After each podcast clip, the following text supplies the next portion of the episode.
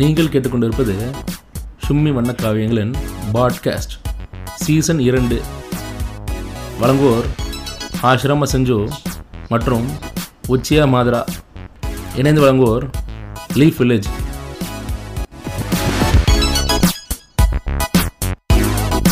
நம்ம இந்த வாரம் அடுத்த ஒரு எபிசோடுக்கு நம்ம வந்திருக்கோம்.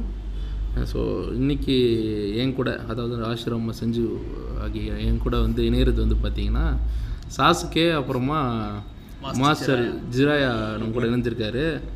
இது டாப் இந்த ஏரியாலே பெரிய பார்வட்ட அண்ணன் தான். இல்லை ஜிராயானால அதானப்பா. ஆனாலும் சண்டன் வந்துட்டா உள்ளே விட்டு எடுத்துருவார். அதே மாதிரி இப்போ சாஸ்கே கோணஹாலியே சிறந்த கிறுக்கு பையனாக அவன் தான். ஆனாலும் ஆனாலும் ரொம்ப திறமையான ஒரு சண்டைக்காரர். But bad life decisions. But okay but it's okay இப்போ இன்றைக்கி எல்லாரும் நல்லா தான் இருக்காங்கன்னு நினைக்கிறேன் கோணஹாலில் ஸோ இன்றைக்கி நம்ம பார்க்க போகிற எபிசோட் என்னன்னு பார்த்தீங்கன்னா social message in Tamil cinema so இந்த சோஷியல் மெசேஜ் வந்து படத்துக்குள்ளே சொல்கிறாங்களா திணிக்கிறாங்களா இல்லை என்னதான் அதோட விஷயம் அது பஞ்சாயத்து தான் என்ன அப்படிங்கிறது வந்து நாங்கள் மூணு பேர் உட்காந்து டிஸ்கஸ் பண்ணுறோம் நாங்கள் கூட உட்காந்துருக்கவங்க சாதாரணலாம் நினைக்காதீங்க. தேர் ரியல் லைஃப்பில் வந்து அவங்க வந்து சினிமா சம்மந்தப்பட்ட ஒரு ஃபீல்டில் இருக்காங்க. தேர் அதனால் அவங்கக்கிட்ட வர இன்புட் வந்து will be much more like much more valid than regular person அப்படிங்கிறனால தான் அவங்க ரெண்டு பேரும் இந்த டாபிக் டிஸ்கஸ் பண்ண மெயினாக நான் அஹ், நல்லாவே இருக்கும். பட் லெட்ஸ் சி எப்படி போது நம்ம டிஸ்கஸ் பண்ணி பார்ப்போம். ஆ ஸோ சொல்லுங்கள் ஆ ஸோ சொல்லுங்கள் சாஸ்கே நீங்கள் இந்த இதை பற்றி நீங்கள் என்ன நினைக்கிறீங்க? அதான் ப்ரோ சோஷியல் மெசேஜ் படத்தில் எப்படி இருந்தால் நல்லா இருக்கும்னு நீங்கள் நினைக்கிறீங்க? உங்கள் உங்கள் ஒப்பீனியன் சொல்லுங்கள் என்ன என்னோட ஒப்பீனியன் கேட்டால் சோஷியல் மெசேஜ் இருக்கணும்னு அவசியமே இல்லைன்னு நினைக்கிறேன் நான் படத்தில். படம் வந்து படம் என்ன சொல்ல வருதோ அதை மட்டும் சொன்னாலே போதும். அதாவது சோஷியல் மெசேஜஸை சொல்கிறதுக்காக ஒரு படத்தை எடுக்கணும்னா அது வந்து டாக்குமெண்ட்ரியாக தான் எடுக்கணும். இல்லையா? டாக்குமெண்ட்ரியில் வந்து பல விதமான சோஷியல் மெசேஜஸ் வந்து அவங்க கொடுக்கலாம். Because they can be direct with facts அதெல்லாமே ஒரு என்ன விஷயம் யார் உண்மையான இந்த பிரச்சனைக்கு காரணம் எல்லாமே நான் ஏற்கனவே ஒரு பாட்காஸ்ட்டில் சொன்ன மாதிரி ஃபுட் இங்க் அதை பற்றிலாம் அந்த வீக்னஸ் எபிசோடில் பேசியிருப்பேன் ஸோ அதெல்லாம் பார்த்தீங்கன்னா இன்னும் உண்மையாகவே என்ன ப்ராப்ளம் அப்படின்றதெல்லாம் தெளிவாக பேசுவாங்க. அதுக்கு டாக்குமெண்ட்ரி இருக்குது படத்தில் social messages சொல்லணுமானா maybe a specific types of ஃபிலிமில் வந்து அது ஒர்க்கானா சொல்லலாம். பட் எனக்கு தெரிஞ்சு சோஷியல் மெசேஜ் இல்லாத படங்களே ஐ வில் ப்ரிஃபர் ஓகே நானும் அதுதான். நீங்கள் என்ன நினைக்கிறீங்க மாஸ்டர் மாஸ்டர் ஜிராயா சொல்லுங்கள் ப்ராப்பராக சொல்லணும். ஏன்னா அவர் சொன்னது ஆல்மோஸ்ட் செவன்ட்டி பர்சன்ட் தான் என்னோட ஒப்பீனியனும் சோஷியல் மெசேஜ் தேவையே கிடையாது ஒரு படத்துக்கு. சரி. அப்படியே நீ வைக்கணும் வச்சாகணும் ஒரு கட்டாயம் ஏற்படுத்துதுன்னா அதை வந்துட்டு க கரெக்டாக blend பண்ணணும். அதாவது ஒரு மெசேஜ் இருக்குது அதை வந்துட்டு உன் கதையோட வந்து அது பொருந்தினா மட்டுமே தான் அந்த நீ மெசேஜை சொல்லணுமே தவிர தனியாக எடுத்துன்னு வந்து ஒரு செக்மெண்ட் வச்சு இதுதான் என் மெசேஜ் இந்தடா வச்சுக்கூடாதுன்னு சொல்லி கொடுக்கூடாது இப்போ நீங்கள் சொல்லும்போது எனக்கு பல படங்கள் மைண்டில் ஞாபகம் வருது. வருது. இப்போ இப்போ அதாவது இந்த இது மாதிரி என்னது? ஆதலால் காதல் செய்வீர். அதாவது இது சுசீந்திரன் எடுத்த படம். அந்த படம் பார்த்தீங்கன்னா அந்த பையனுக்கும் அந்த பொண்ணுக்கும் இருக்க ரிலேஷன்ஷிப் பிரச்சனையாகவே போய்கிட்டே இருக்கும். கடைசியில் சரி இப்போ என்னதான்டா அந்த பஞ்சாயத்து அப்படின்னு பார்த்தா கடைசியாக வந்து இந்த மாதிரி ப்ரீ மேரேஜ் ரிலேஷன்ஷிப் வேணாமே ஃப்ரான்ஸ் அப்படின்ற மாதிரி முடிப்பாங்க. அந்த காலத்தில் ப செக்ஸ் ஆமாம் ஆமாம் ஆமாம் ஆமாம் அதே மாதிரி அதான் செக்ஸ் ப்ரீமரேஷன் செக்ஸ் ஸ்பெசிஃபிக்காக வேணாமே ஃப்ரான்ஸ் அப்படின்ற மாதிரி இருக்கு. அந்த டைமில் எனக்கு பார்த்துட்டு நானும் ஒரு சின்ன பையனாக இருந்தேன். வா என்ன மெசேஜ் அப்படின்லாம் நான் கை தட்டியிருக்கேன். பட் ஆனால் அப்போ தான் புரிஞ்சு கேனக்குதியான இருப்போம் அப்படின்ற மாதிரி பார்க்குறப்போ இல்லை அது அது யோசிச்சு பார்த்தா என்னன்னா அதான் நான் ஏற்கனவே நம்ம டிஸ்கஷனுக்கு இப்போ இப்போ கூட நம்ம இது பேசியிருப்போம். என்னன்னா ஒரு நாலு பேர் என்ன பண்ணுறாங்க ஒரு படம். அந்த படத்தை பார்த்தீங்கன்னா எல்லாரும் தண்ணியை கொட்டிக்கிட்டே இருக்காங்க. பாட்டிலேருந்து தண்ணியை கொட்டுறாங்க டேங்க்லேருந்து தண்ணியை கொட்டுறாங்க. எதுக்கு கொட்டிக்கிட்டே இருக்காங்க? சரி ஒரு பத்து நிமிஷத்தை காட்டலன்னா ரெண்டரை மணி நேரமும் தண்ணி கொட்டுறதே காட்டுறாங்க. எதுக்குடா ரெண்டரை மணி நேரமும் தண்ணி கொட்டுறதே காட்டுறீங்கன்னா தண்ணியை வீணாக்க வேண்டாம் ஃப்ரெண்ட்ஸ் அப்படின்னு சொல்லிட்டு கிளைமேக்ஸ் போட்டால் என்னடா பண்ணுறது அப்படின்ற மாதிரி.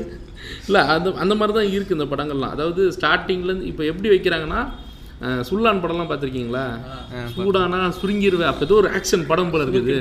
சூடானா சுருங்கிருவேன். சூடானா சுளுக்கு எடுத்துருவேன்.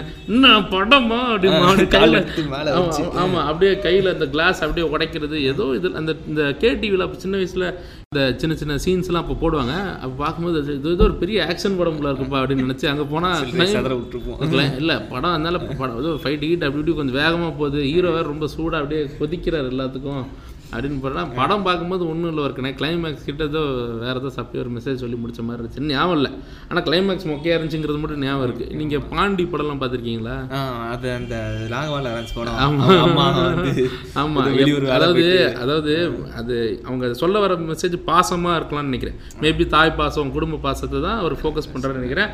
அதுக்குன்னு கொஞ்சம் சோக புண்டியாக இருக்காருன்னு சொல்லிட்டு நம்மளை வந்து எந்த அளவுக்கு நம்மளை சோகத்தில் ஆழ்த்துறேன் ஆழ்த்துறேன்னு சொல்லிட்டு எப்போ சோகமாக இருந்தே டயர்டாகுதா சாமி அப்படின்ற மாதிரி அப்படியே ஃபர்ஸ்ட் ஹாஃப்லேயே படம் வந்து எங்கேயோ போகும். செகண்ட் ஹாஃப் மேலே அவங்க அம்மா செத்துருவாங்கன்னு நினைக்கிறேன். இதோட ஒரு ஃபாரின் போய் வேலை செய்ய ஆரம்பிப்பார். குப்பெல்லாம் பொறுக்குவார். கல்ஃபில் வந்து பெருக்குவார். சாங்லாம் வரும் அப்போ வந்து அவங்க வீட்டிலலாம் பேசிக்குவாங்க. இது என்னம்மா அப்படின்னு வந்து குழந்தை யாரோ கேட்பாங்க. அப்போ வந்து ஒரு பூமியை பின்னாடி தாங்குற மாதிரி ஒரு அட்லஸ் சிலை இருக்கும். இதுதாம்மா நம்ம அண்ணன் அப்படிம்பாங்க டேய், தாத்தா, என்னடா இப்படி உச்சக்கட்ட கிரிஞ்சு பண்ணுறீங்க இதுதாம்மா நம்ம அண்ணன் அப்படின்னு இருக்கும். அவங்க அம்மா ஊர் அவர் ஊரில் இருக்கும்போது அவங்க அம்மா இங்கே செத்துருவாங்க.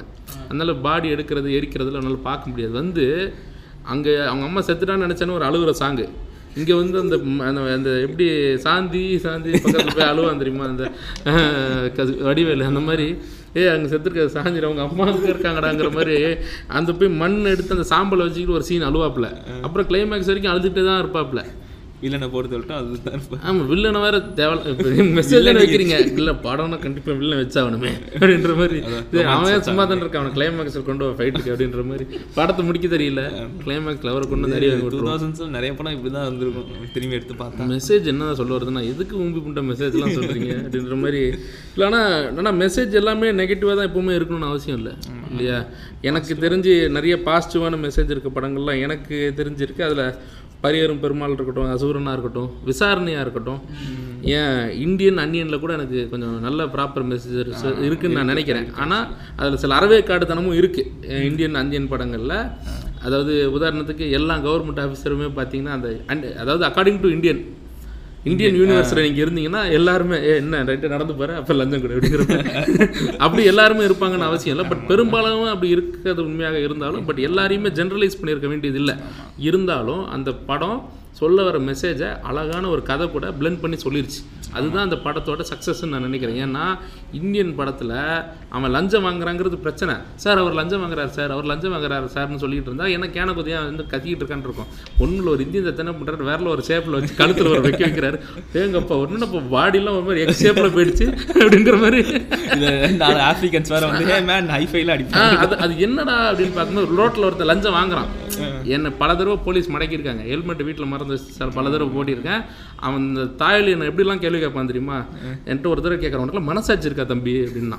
எதுக்கு மனசாட்சி இருக்கான்னு கேட்குறீங்க? அப்படின்னதுக்கு என்ன சொல்கிறான் அதான் ஹெல்மெட் போடலையே. உங்கத்தா நான் ஹெல்மெட் அந்த இடத்துல உங்கத்தா நான் சொல்லலை. ஏன்னா இருந்தாலும் சொல்கிறேன் நான் என்ன கேட்டவர்கிட்ட ஏங்க நான் ஹெல்மெட்டு தான் எனக்கு போட்டு வரல. இதுக்கு எனக்கு மனசாட்சி இருக்கு இல்லை? உனக்கு நூறுரூவா தானே ஃபைனு நூறுரூவா கேளு நான் கெட்டு போகிறேன் மனசாட்சி இருக்கா இல்லைன்றலாம் உனக்கு தேவையில்லாத விஷயம். எப்போ நீ தான் உனக்கு ஆயிடுச்சுன்னா நான் செத்தேன் என் குடும்பம் எழுதுற உனக்கு என்னடா புண்டா? அப்படின்ட்டு நான் நான் சேர்றான்டா நான் சாகுறேன்டா எங்கள் வீட்டில் தான்டா காரியம் பண்ணுறாங்க உனக்கு என்னடா பிரச்சனை? நான் சாகுறேன்டா சுன்னி உனக்கு என்ன பிரச்சனை? அப்போ அந்த நேரத்தில் அவனை நான் புண்டன் கூட இப்போ இப்போ நான் சொல்கிறேன் தவிர அப்போ சொல்ல முடியல. இந்தியன் படத்தை பார்க்கும்போது உம்மால அவன் கழுத்தில் வச்சு சொருவான் பாருங்க. நம்ம சொருவனா எப்படி இருக்குன்ற மாதிரி இருக்கும். அந்த தாயில எப்படி தான் பண்ணணும்? ஒரு நாள் எப்படியோ டென்ஷன் பண்ணால் கழுத்தில் இப்படி சொருவி விட்டுறணும். ஆனால் அதே மாதிரி அவர் சாவலை. அது அப்படி மனசுல நம்ம நினைக்கிறது இல்லை. பட் அந்த படத்தில் இருக்கிறது வந்து நம்ம ரிலேட்டிவ்லாக இருக்கும். ஆமாம் நம்ம நம்ம குத்தி இருக்கலாமோ? நம்ம குத்துனா சம்மட்டி அடிச்சிடும் அந்த இடத்துல ஒரு நாலு பேர் சேர்ந்து. அன்னியன் படத்தை பார்த்தா கூட இப்படி இருக்கிறவங்க எல்லாம் தூக்கிட்டு போய் கும்பி பார்க்க போடணும் அப்படின்னு தோணும். அப்படின்ற அவர் தோன்ற இந்த ம- நமக்குள்ள இருக்க இப்போ எனக்கு இந்த போலீஸ்காரன் சொன்னோன்னு நமக்குள்ள இப்போ ஒரு எனக்குள்ள இந்த ஒரு ஒரு வெறி வந்துச்சு பார்த்தீங்களா இதுதான் அவர் வந்து ஆக்சுவலாக ப்ராப்பராக யூட்டிலைஸ் பண்ணி ஒரு ஸ்க்ரீன் பிளேல பிளட் பண்ணுறாரு உனக்குள்ள இருக்க கோவத்தை நான் ஹீரோ வந்து தீக்கிற மாதிரி காட்டுறேன். அப்போ அந்த சீக்வன்ஸ் ஒர்க் ஆகுது. இந்த அளவுக்கு ஒரு ஆடியன்ஸோட பல்ஸ் பிடிச்சி வச்சிருக்க ஒருத்தரால் மட்டும்தான் சோஷியல் மெசேஜ் ஸ்கிரிப்ட் எழுத முடியும். பரியரும் பெரும்பாலும் அதே தான் அவங்க வந்து பல பல தர பேர் அங்கே படுற பிரச்சனையை வந்து ஒரு ஸ்க்ரீன் பிளே கொண்டு வரும்போது we could empathise with the movie அதுதான் அந்த படங்களோட சக்ஸஸே ஆனால் மெசேஜ் சொல்கிறேன் அப்படின்னு சொல்லிட்டு வந்து நான் வந்து எடுக்கிறேன்னு சொல்லிட்டு இன்னும் பல படங்கள் இருக்கு. உங்ககிட்டயே ஒரு லிஸ்ட் வச்சிருக்கீங்க சொல்லுங்க.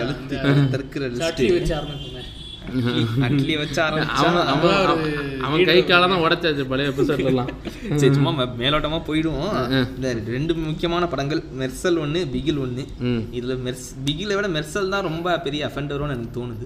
ஆக்சுவலாக மெர்சலில் என்னோட ஒப்பீனியன் என்னன்னு கேட்டிங்கன்னா அந்த படங்களில் வந்து நம்ம முழுமையாக அந்த படத்தில் பிரச்சனை இருக்குன்னு நான் சொல்ல மாட்டேன்.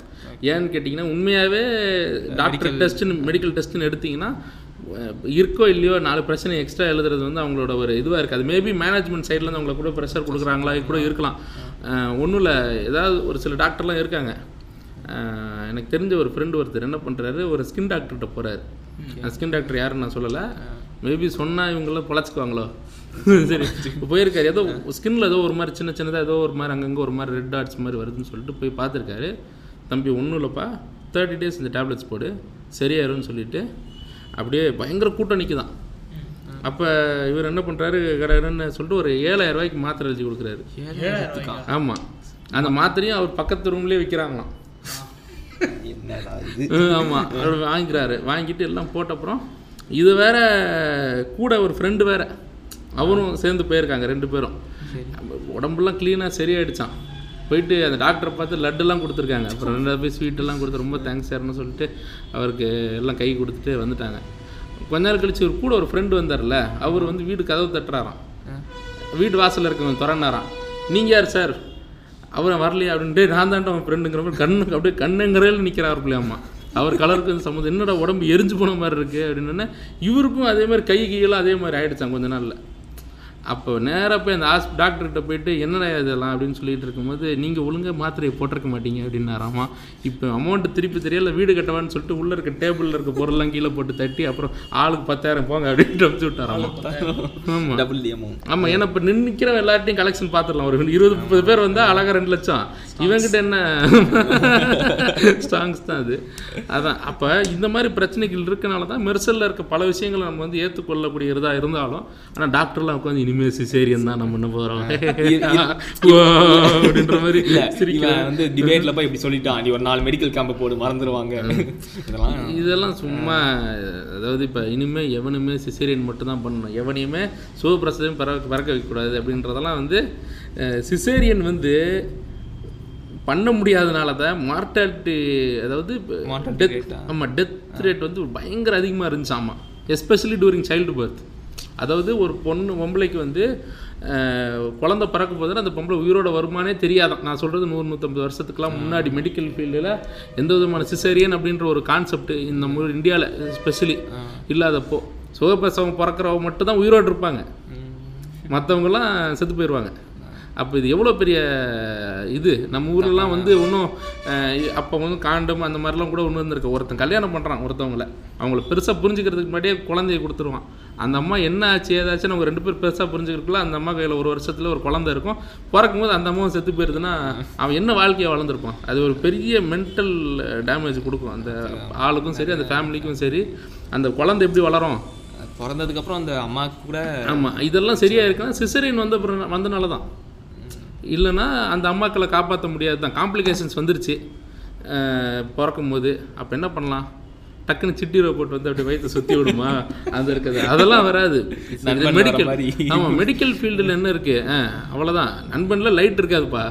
அவர் வந்து இந்த பேட்டரியை வச்சு லைட் கொடுப்பாரு. அவ்வளோதான் புரியுதா உங்களுக்கு?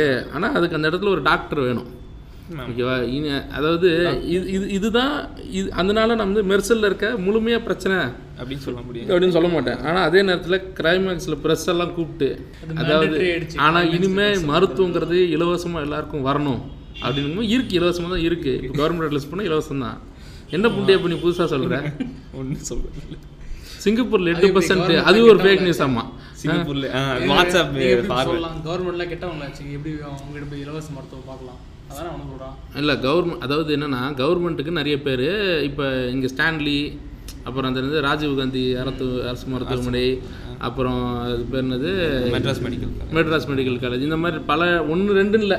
சிட்டி ஃபுல்லாக நிறைய இடத்துல இருக்குது இதெல்லாம் பெரிய பெரிய ஹாஸ்பிட்டல் பண்ண மாட்டாங்க. ஏன் பிரைவேட் ஹாஸ்பிட்டல் டார்கெட் இல்லை அங்கே அங்கே நிறைய பேர் போகிறதுக்கே யோசிப்பாங்க. ஆமா. ஏன்னா அங்கே என்ன க்யூவில் நிற்கணுமே அந்த கௌரவம் பார்ப்பாங்க. போனால் உண்மையாகவே கரெக்டாக தான் நல்லா வைத்தியம் பார்ப்பாங்க. யாராவது என்ன அது வந்து ஒரு பர்சன்டேஜ் வந்து பார்த்தீங்கன்னா இக்னரன்ஸ் இருக்க தான் செய்யுது. ப்ரைவேட் ஹாஸ்பிட்டலில் எந்த அளவுக்கு பிரச்சனை இருக்கோ அந்த அளவுக்கு அதுலேயும் சில பிரச்சனைகள் தான் இருக்க தான் செய்யுது. ஆனால் நல்ல ட்ரீட்மெண்ட் கொடுக்குறவங்க கொடுக்க தான் செய்கிறாங்க ஃபெசிலிட்டிஸ் கூட எனக்கு தெரிஞ்சு நிறைய வந்துருச்சு. நல் நிறையாவே இருக்குது நிறையாவே இருக்குது திடீர்னுட்டானா அதான் அப்பப்போ கிட்னியை திருடிடுறாங்க. அந்தந்த வேலையை போட்டால் ஒரு வேலைக்கு போனால் அது காசு கேட்குறாங்க காசு கேட்க முடியாத விஷயத்துக்கெல்லாம் கேட்குறாங்க அப்படின்லாம் நிறைய கம்ப்ளைண்ட்ஸ் வருது. இருந்தாலும் அரசு துறைன்னு வரும்போது நல்லவர்கள் கெட்டவர்கள்னு ஈக்குவலாகவே இருக்கப்பா செய்வாங்க. அந்த பிரச்சனைகள் இருக்கனாலேயே தான் நம்ம வந்து இந்த சங்கர் படங்கள் மாதிரி படங்கள். மெர்சலே கூட ஏன் ஒர்க் ஆகுங்கிறதுனா அப்போ அவன் ஒரு தப்பு பண்ணிட்டான். அப்போ அதில் நிறைய தப்பு இருக்கும் போல் இருக்குது கரெக்டு தான் அவர் சொல்கிறது அப்படின்ற மாதிரி அந்த ஸ்பாட்டுக்கு வந்து அது வந்து இதுக்கு பேர் என்ன சொல்லுவாங்கன்னா ஸ்ட்ராமன் இதுன்னு சொல்லுவாங்க. ஸ்ட்ராமன் ஃபேலசி ஃபேலசி ஆர்குமெண்ட் அப்படின்ற மாதிரி சொல்லுவாங்க. அந்த நேரத்துக்கு அது கரெக்டாக தான் இருக்கும். ஆனால் நீங்கள் அதை கரெக்டாக யோசிச்சு பார்த்தீங்கன்னா அது இருக்காது. அது ஒன்றும் அதில் அந்த ஸ்டேட்மெண்ட்டில் ஒரு வலுவே இருக்காது. அப்புறம் இந்த அட்லி படத்துல இன்னொரு படம் பிகில் பிகில் எனக்கு தெரிஞ்சு அந்த ஆர்குமெண்ட் ஒத்து வருமா? பிகில் பிகில் வந்து ஒரு புண்ட படம் தான் அப்படின்றத வந்து நம்ம எல்லாரும் யுனானிமஸாக ஒத்துக்கலாம். ஆமாம் ஆமாம். ஆமாம் ஆமாம் அது கிளைமேக்ஸ்லலாம் கூட நான் என்ன ஆகணும்? நான் உங்களா நீங்களா தான் ஆகணுங்கிறதுக்கு சும்மாவே நீ இருந்துட்டு போகலாம் அதுக்கு அப்படின்ற மாதிரி டென்ஷன் ஆகும் அந்த படத்தெல்லாம் பார்க்கும்போது. சும்மா அதெல்லாம் வந்து இழுச்சவன் ப்ரொடியூசராக கிடச்சா எடுக்க வேண்டிய எடுக்கலாம் அப்படின்னு நினைக்கிற படங்கள். ஏன்? இப்போ ரீசெண்டாக எனக்கு ரத்னகுமாரோட படம் மேயாதம்மான் தானே? மேதமா ஆமா. ஆமாம் மேயாதம்மான் எனக்கு ரொம்ப பிடிச்சிருந்துச்சி. அதுவும் அந்த அதுவும் லவ்வை வந்து நிறைய பேரால் ஒழுங்கா ஹேண்டில் பண்ண முடியாதுன்ற எனக்கு ஒரு வருத்தம் இருந்தாலும் மேயாதம்மான் எனக்கு ரொம்ப பர்டிகுலராக எனக்கு ரொம்ப பிடிச்சிருந்துச்சி. இன்ஃபேக்ட் அந்த படம் பிடிச்சனாலேயே ரத்னகுமாரோட அடுத்த படம் அதுக்காக நான் ரொம்ப வெயிட் பண்ணேன். ஆடை அப்படின்னாங்க. ஏன் இப்போ கூட நிறைய படத்தில் ஸ்க்ரீன் பிளேல ஒர்க் பண்ணுறாரு ரத்னகுமார். மாஸ்டர் படம் கூட வரப்போகுது இல்லை மாஸ்டர் படத்துலலாம் ஸ்க்ரீன் நினைக்கிறேன். டைலாக்ஸும் ஸ்க்ரீன் பிளேல ஏதோ ஒர்க் பண்ணியிருக்காரு. ஸோ அதான் பல படங்களோட ஸ்கிரிப்ட்லேயும் ஒர்க் பண்ணுறாரு அவர். ஓகே இஸ் அ ரைட்டர் ஆனால் எனக்கு எனக்கு என்ன திடீர்னு அதே இவ்வளோ நல்லா படம் எடுக்கக்கூடிய கெப்பாசிட்டி இருக்க ரத்னகுமார் வந்து ஆடையில் வந்து திடீர்னு கிளைமேக்ஸில் வந்து நான் வந்து மெசேஜ் சொல்கிறேன் பேர்வழி அப்படின்ற பேரில் வந்து இந்த செடியோட சுதந்திரம் அதோட கொடி வரைக்கும் தான்மா இதுக்குள்ள உன்னடா உம்பி புண்ட இதெல்லாம் மெசேஜ் அப்படின்னு சொல்லிட்டு அந்த பொண்ணு வந்து நேக்கடாக மாட்டிக்குது உள்ள. நேக்கடாக எப்படி மாட்டி எப்படி எஸ்கேப் ஆச்சு அப்படிங்கிற ஒரு த்ரில்லராக எடுத்துருக்கலாம் அதை. அதுவே நல்லா முடிந்திருக்கும் ம், இது வரைக்கும் எப்படி என்ன படம் அந்த மாதிரி எனக்கு தெரிஞ்சு வந்துச்சு? ஒன்றும் இல்லை. எதுவும் வந்தது இல்லை இந்த மாதிரியா? ம். ட்ராப்ட் ஆனதுன்னு பார்த்தா இந்த ட்ராப்னே இல்லை நேக்கடாக ஒரு பொண்ணு ஒரு இடத்துல மாட்டிக்கிச்சு. இல்லை அது நல்லா அப்போ இந்த கான்செப்டே புதுசு. இதை எப்படியோ அழு அருமையாக கொண்டு போயிருக்கலாம். அவள் வந்து அந்த பில்டிங்கை விட்டு ஃபோர்ஸ்டாக வெளியே போக வேண்டிய ஒரு நிலமை. டக்குன்னு பில்டிங் ஏதோ ஒன்று பட்டு எப்படியோ பண்ணு பற்றிக்கிச்சிங்க பில்டிங் விட்டு வெளியே வந்தானே ஆகணும். அப்போ எப்படி ரோட்டில் எப்படி அவள் சர்வே வேணாம் அங்கே என்ன நடக்குது? இப்படி இப்படி இப்படின்னு கொண்டு போயிருக்கலாம். எப்படி துணி அவளுக்கு கிடைக்கிது ஆ அப்படின்னு கிடச்சி? துணியெல்லாம் கிடைச்ச உடனே கீழே வந்தோடனே படம் முடிஞ்சிடும் ஸ்விக்கி டெலிவரிக்கு ஆமாம் ஆமாம் இது கேட்டால் நான் தான் ஒன்று வந்து என்ன பண்ணேன் போதையில் அதில் நான் தான் உன்னை ரிவெஞ்ச் எடுத்தேன். ஏன் ரிவெஞ்ச் எடுத்தேன் அப்படின்ற மாதிரி டக்குன்னு ஒரு கதை. அதில் ஒரு ஒரு கட்டத்தில் இல்லை ஒரு கட்டத்தில் பார்த்தீங்கன்னா இந்த மாதிரி ஒரு இந்த பீஸா படம் வந்து முடிஞ்ச உடனே இந்த மாதிரி ஒரு ட்ரெண்ட் இருந்துச்சு. கடைசியில் ஒரு ஒரு திடீர்னு ஒரு ட்விஸ்ட் அதாவது இது எப்படி கிளைமேக்ஸில் டக்குன்ட்டு ஒரு ஒரு மெசேஜ் சொல்லிடுறாங்கல்ல இவ்வளோ நேரம்? அந்த மாதிரி கிளைமேக்ஸில் என்ன எதுவுமே கனெக்ட் ஆகலையே? அப்போ ஒரு ட்விஸ்ட் வைக்கிறேன். இவர் தான் அவர் அவர் தான் இவர் இவர் தான் அவர் அப்படின்ற மாதிரி. அதான் ட்விஸ்ட் ஆமாம் ட்விஸ்ட்டு தானே வச்சிருவோம் வச்சிருவோம் இப்போ அதே மாதிரி பீஸா டூன்னு ஒரு படம் வந்துச்சு. வில்லா. இந்த சொல்லிட்டு. ஆமாம் அது ஆக்சுவலாக எனக்கு எனக்கு பிடிச்சிருந்துச்சு. எனக்கும் பிடிச்சிருந்துச்சு. ஆனால் கிளைமேக்ஸில் அதே மாதிரி ஃபோர்ஸ்டாக தான் வச்சுருப்பாங்க அந்த ட்விஸ்ட்டை இப்படி இப்படி இப்படி இவன் எழுதுற கதை தான் வந்து இந்த படனோட கதை அப்படின்ற மாதிரி. ஆனால் தான் சரி ஓகே. அந்த அது ஒர்க் ஆகுற வரைக்கும் பிரச்சனை இல்லை. ஒர்க் ஆகாத பொழுது சும்மா அந்த குறிப்பாக அந்த ரொம்ப அருமையாக ஸ்க்ரீன் பிளே எழுதிட்டு தான் நினச்சிருப்பார். இல்லையா? அந்த ஆடை படத்தில் இந்த செடியோட சுதந்திரமே கொடி வரைக்குங்கும் போது எனக்கு அப்படியே தேட்டரில் எனக்கு தொண்டை அடைக்குது அப்படியே அதை பார்த்துட்டு படத்தில். என்னடா பிரச்சனை நான் தேட்டரில் நாலு பேர் கத்திருப்பாங்க அதுக்கு. ஆமா, அங்கே தான் வந்து தேட்டர் நாலு பேர் கஷ்டம் தான் ஞாபகம் வருது. நேர்கொண்ட பார்வை பார்த்தீங்களா படத்தை அதெல்லாம் என்ன? அதாவது என் பக்கத்துலலாம் ஒருத்தன் சொன்னான் நான் ரிவ்யூ கூட எழுதியிருந்தேன். என்னடா அஜித் குமார் தேவையில்லாமல் தலை என்னடா? அந்த புள்ள அந்த மாதிரி மட்டமான பொம்மைக்கு போய் வாதாடிட்டு இருக்காரு. இல்லை இல்லை மச்சான் வெயிட் பண்ணு கிளைமேக்ஸ் ஏதாவது இருக்கும். அவங்கள கூப்பிட்டு போய் எல்லாம் அவன் செயல் படம் மாதிரி கொண்டு வராரு ஏகே வார்க்கே ஆக்கிட்டாங்க இல்லை. யோசிச்சு பார்க்கவே பார்க்க வராங்கன்னே புரியாம வந்துட்டாங்க. வந்துட்டு என் தியேட்டர்ல பின்னாடி இந்த ஒருத்தன் இவ்வளவு என்ன பண்ணானா என்னடா இது தலைக்கு ரங்கராஜ் படைக்க ஃபைட் இல்லைங்க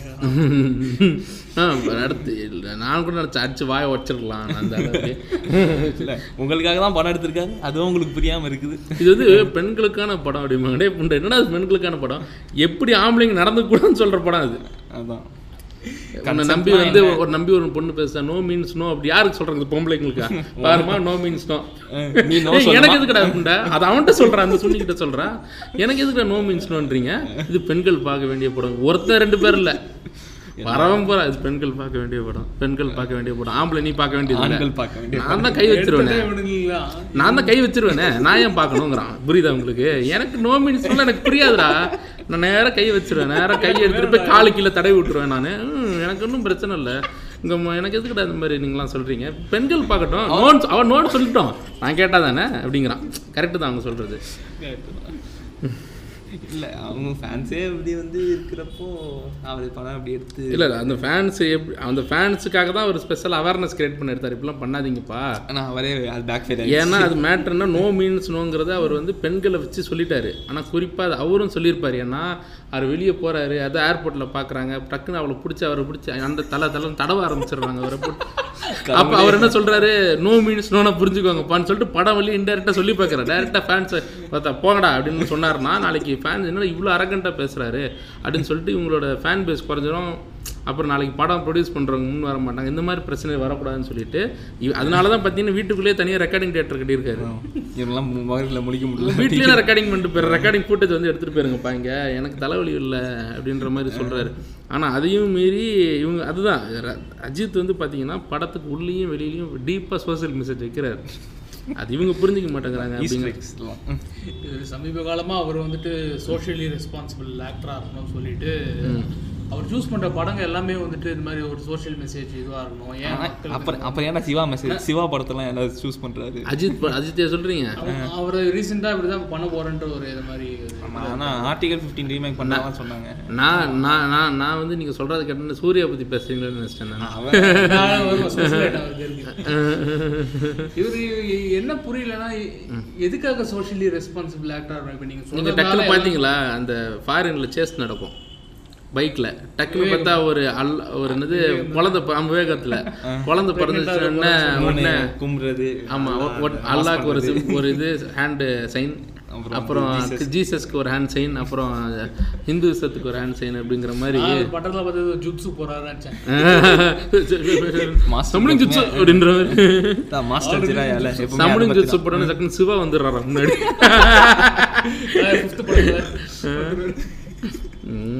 ஏதாவது இந்த இந்த டெட்டாகிராம் சீல் மாதிரி போட்டு சிவாவை எங்கேயாவது ஒரு இடத்துக்குள்ள வயிற்றுக்குள்ள அடைச்சிட்டோம்னு வைக்கலாம் நமக்கு இந்த பஞ்சாயத்து கிடையாது. அடைச்சிட்டோம் என்ன தப்பான இடத்த அடைச்சிட்டோம். ரஜினி கிட்ட நேரா இப்போ ரஜினி பக்கம் அது பாஞ்சிருச்சு.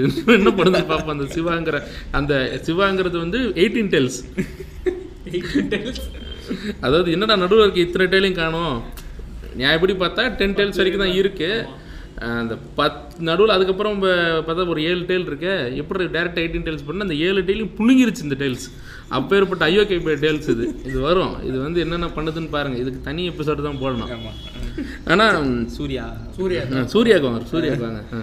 சூர்யா அந்த காப்பான் படத்தெல்லாம் வந்து பார்க்குறப்போ வாயில் அசிங்கமாக வந்துச்சு. இல்லை எனக்கு அந்த படம் பார்க்கும்போது எனக்கு ஒன்றும் எனக்கு இன்ட்ரெஸ்டிங்காக அப்படியே போயிடுச்சு. ஆனாலும் நான் படம் பார்த்துட்டு நான் ஏதோ ஒரு முக்கியமான ரிவ்யூலாம் கூட ஓகே தான் அப்படின்ற மாதிரி தான் கொடுத்துருந்தேன். அப்போ தான் எனக்கு ரொம்ப லேட்டாக தான் புரிஞ்சு சரி படத்தை போயிட்டு நான் என்ன மாதிரி பார்த்தேன்னா சரி என்ன இதெல்லாம் இருக்க தான் செய்யும். கருமம். படமாவது இனிமேல் நல்லா ஃப்ளோவாக போதா அப்படின்னு உட்காந்துட்டேன் நான் படத்தில். ஆனால் பார்த்தீங்கன்னா அவர் வந்து முத முதலமைச்சருக்கு முதலமைச்சர் இல்லை பாரத பிரதமருக்கு வந்து செக்யூரிட்டியாகவும் இருக்காரு ஊரில் விவசாயமாக இருக்காரு அப்படிங்கும்போது என்னடா அது காம்பினேஷன் இது? இந்த ரஜினி சொன்ன மாதிரி ஏதோ மீன் குழம்பு வச்ச பாத்திரத்தில் சக்கரை பொங்கல் வச்ச மாதிரி ஒரு காம்பினேஷன் இது. இதுதான் கன்னிங்களோட வெட் ட்ரீம் மாதிரி இருக்கு. பார்டர்லயும் நாங்க போய் போராடுவோம் இங்க வந்து நாங்க விவசாயமும் பண்ணி அதாவது எவனா ஒருத்தன் இந்த ஐடி ஃபீல்டை விட்டுட்டு விவசாயத்துக்கு ஊர் ஊருக்கு வந்துட்டாலே அவனை வந்து கடவுள் மாதிரி புனிதப்படுத்திடுவாங்க அப்புறம் நீங்க பூமராங் படத்தை பத்தி சொல்றீங்கன்னு நினைக்கிறேன். இல்லை அதெல்லாம் பார்க்கலப்பா என்ன படம்? யார் படம் அது? அதர்வா. அதர்வா படம் ப்ரோ அதுல தானே ஆகாஷ் படம் அந்த- வந்துச்சு. அந்த பூதியம் படத்தை நான் பார்க்கறது இல்ல இப்போ இல்லை இப்போ என்னன்னா அதாவது ஐடியை விட்டுட்டு ஒருத்தன் விவசாயத்துக்கு ஊருக்கு வரானா அங்கே ஏதோ கேனத்தனமா ஏதோ வேலையை பண்ணிட்டு இங்கே வந்திருக்கான்னு யாரும் யோசிக்க மாட்டாங்களா?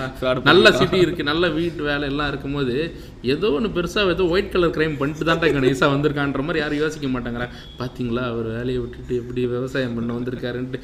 நல்லா நல்லா இருக்கா? இந்த பிரேக்கிங் பேட்லாம் பார்த்துருக்கா வெளியில் சுற்றிட்டு இருந்த மனுஷன் ஏன் ஊர் ஒரு கண்ட்ரி சைடில் போய் ஒரு கேபினில் ஒளிஞ்சிருப்பாரு? ஏன்னா பல கோடி ரூபாய்க்கு அங்கே ஸ்கேம் அப்புறமா பண்ணியிருக்காரு அவர். சும்மா இல்லை. இது என்னது? மெத் விற்கிறது அப்படி இப்படின்னு சொல்லிட்டு அவர் வாண்டட் இன் எனி ஸ்டேட்ஸ் அதனால கேபினுக்குள்ளே போய் ஒளிஞ்சிருக்காரு. இதுவும் அப்படிதான். கேட்ட இப்போ யாராவது பக்கத்துல இருந்து விவசாயம் பண்ணுற தம்பி எங்கள் தம்பி நீங்கள் அரெஸ்ட் பண்ண வந்துடுவீங்களான்னு கிராம மக்களை ஷீல்டு மாதிரி யூஸ் பண்ணிக்கிறாங்க இல்லையா?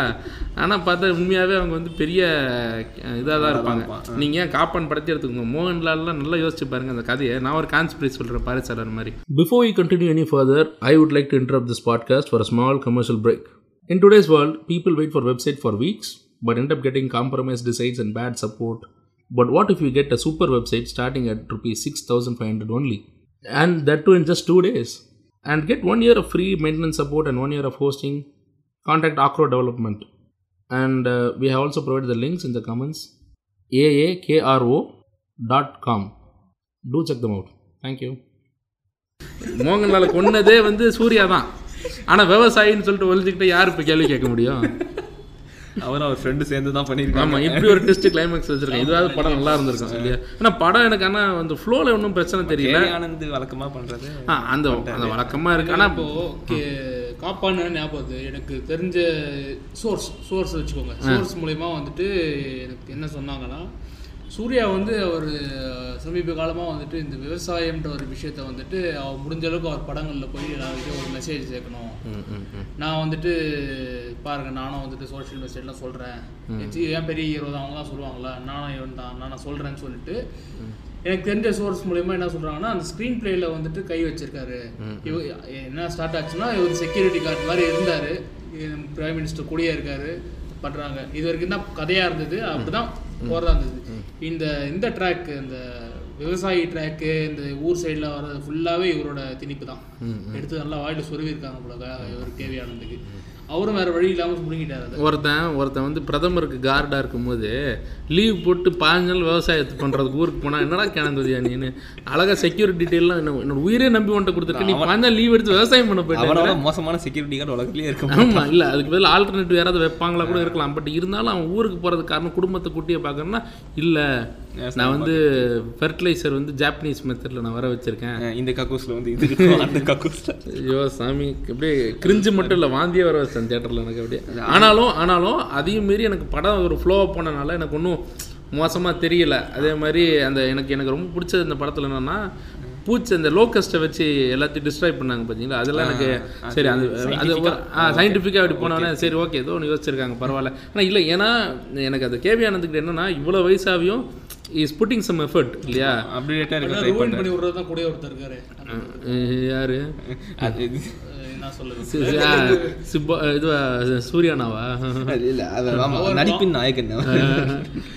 ஆக்சுவலாக பார்த்தீங்கன்னா கிட்டே கேட்டு டைலாக்லாம் வச்சு இவர் கூட சொல்ல வச்சிருக்காரு. இல்ல இப்போ ஆர்கானிக் நமக்கு வருது. சூர்யாலே என்ஜிகே படம். ஆமாம் farmer. என்ஜிக்கு வந்து ஒரு புண்ட படம். இப்போ அவங்க செல்வராகவனுக்கும் அவருக்கும் பிரச்சனை ஆரம்பிச்சதே அந்த ஒரு இதனால தான் இல்லை அந்த படத்தில் பார்த்தீங்கன்னா ஸ்டார்டிங்கில் இவர் வந்து அதே தான் மறுபடியும் பார்த்தீங்களா வேலையை விட்டுட்டு அரசியல்வாதியாகி. இல்லை இல்லை அவர் வேலை ரொம்ப நல்ல நல்ல சூப்பராக படிச்சிருப்பாரு. ஆனால் அவர் என்ன பண்ணுறாரு விவசாயம் பண்ணுறாரு ஏன்னா அப்படியா? அக்ரிகல்ச்சர் தான் படிச்சிருப்பாரு. அந்த படம் ஒரு படம். ஞாபகம் வச்சிருக்க முடியாது. அக்ரிகல்ச்சர் இதுவாக தான் படிச்சிருந்தாரு. அதுதான் சோறு போடுறேன் விவசாயி ஃப்ரான்ஸ் அதனால நான் விவசாயம் பண்ண போகிறேன் ஃப்ரான்ஸ் அப்படின்ற மாதிரி. சரி அக்ரிகல்ச்சர் தானே? நீ அதில் ஏதாவது சயின்டிஃபிக்காக ஏதாவது கண்டுபிடி. அதாவது இப்போ நிறைய பேர் வந்து இப்போ இடம் இல்லாததெல்லாம் இது பண்ணுறதுக்கு வந்து அப்ராட்டில் பார்த்தீங்கன்னா மல்டி லெவலில் இதெல்லாம் பண்ணுறாங்களாமா சில பிளான்ஸை வந்து மல்டி ஸ்டோரி பில்டிங் மாதிரி பண்ணி உள்ளே வந்து சாண்டை உள்ளே கொண்டு வந்து அதை வந்து ஏன்னா இப்போ பத்து ஏக்கர் இருக்காது. ஒரு ஏக்கர் இடமா இருக்கும். ஸோ ஒரு ஏக்கர் பத்து ஃப்ளோர் கிட்ட பத்து ஏக்கர் ஆயிடுச்சுல்ல. அப்போ அதுக்குள்ளே வந்து அதே ஈக்குவலண்ட்டாக இல்லாமல் அட்லீஸ்ட் ஒரு எயிட்டி பர்சன்டேஜ் கெப்பாசிட்டிலேயாவது கொஞ்சம் அதிக ஆமாம் அவுட்புட் கொடுக்கலாம். இந்த மாதிரி மூளை யூஸ் பண்ணாமல் இவன் எப்போ பார்த்தாலுமே இதில் பண்ணிக்கிட்டே இருக்கான். டக்குன்னு ஒரு நாள் என்ன ஆயிருது? மழை ஓவராக பெஞ்ச உடனே போச்சு பார்த்தீங்களா ஃப்ரான்ஸ் என் வாழ்க்கையை பற்றி நடு ரோட்டில் நிற்கிறேன் ஃப்ரான்ஸ் அப்படின்றான். இல்லை விவசாயத்தை வந்து ரொமான்டிசைஸ் பண்ணுறது வந்து ஒரு பெரிய இது வச்சுட்டு இருக்காங்க. என்ன? வாய் நம்ம மங்குதுன்னா விவசாய பூல ஓம்பிட வேண்டியதுதான்.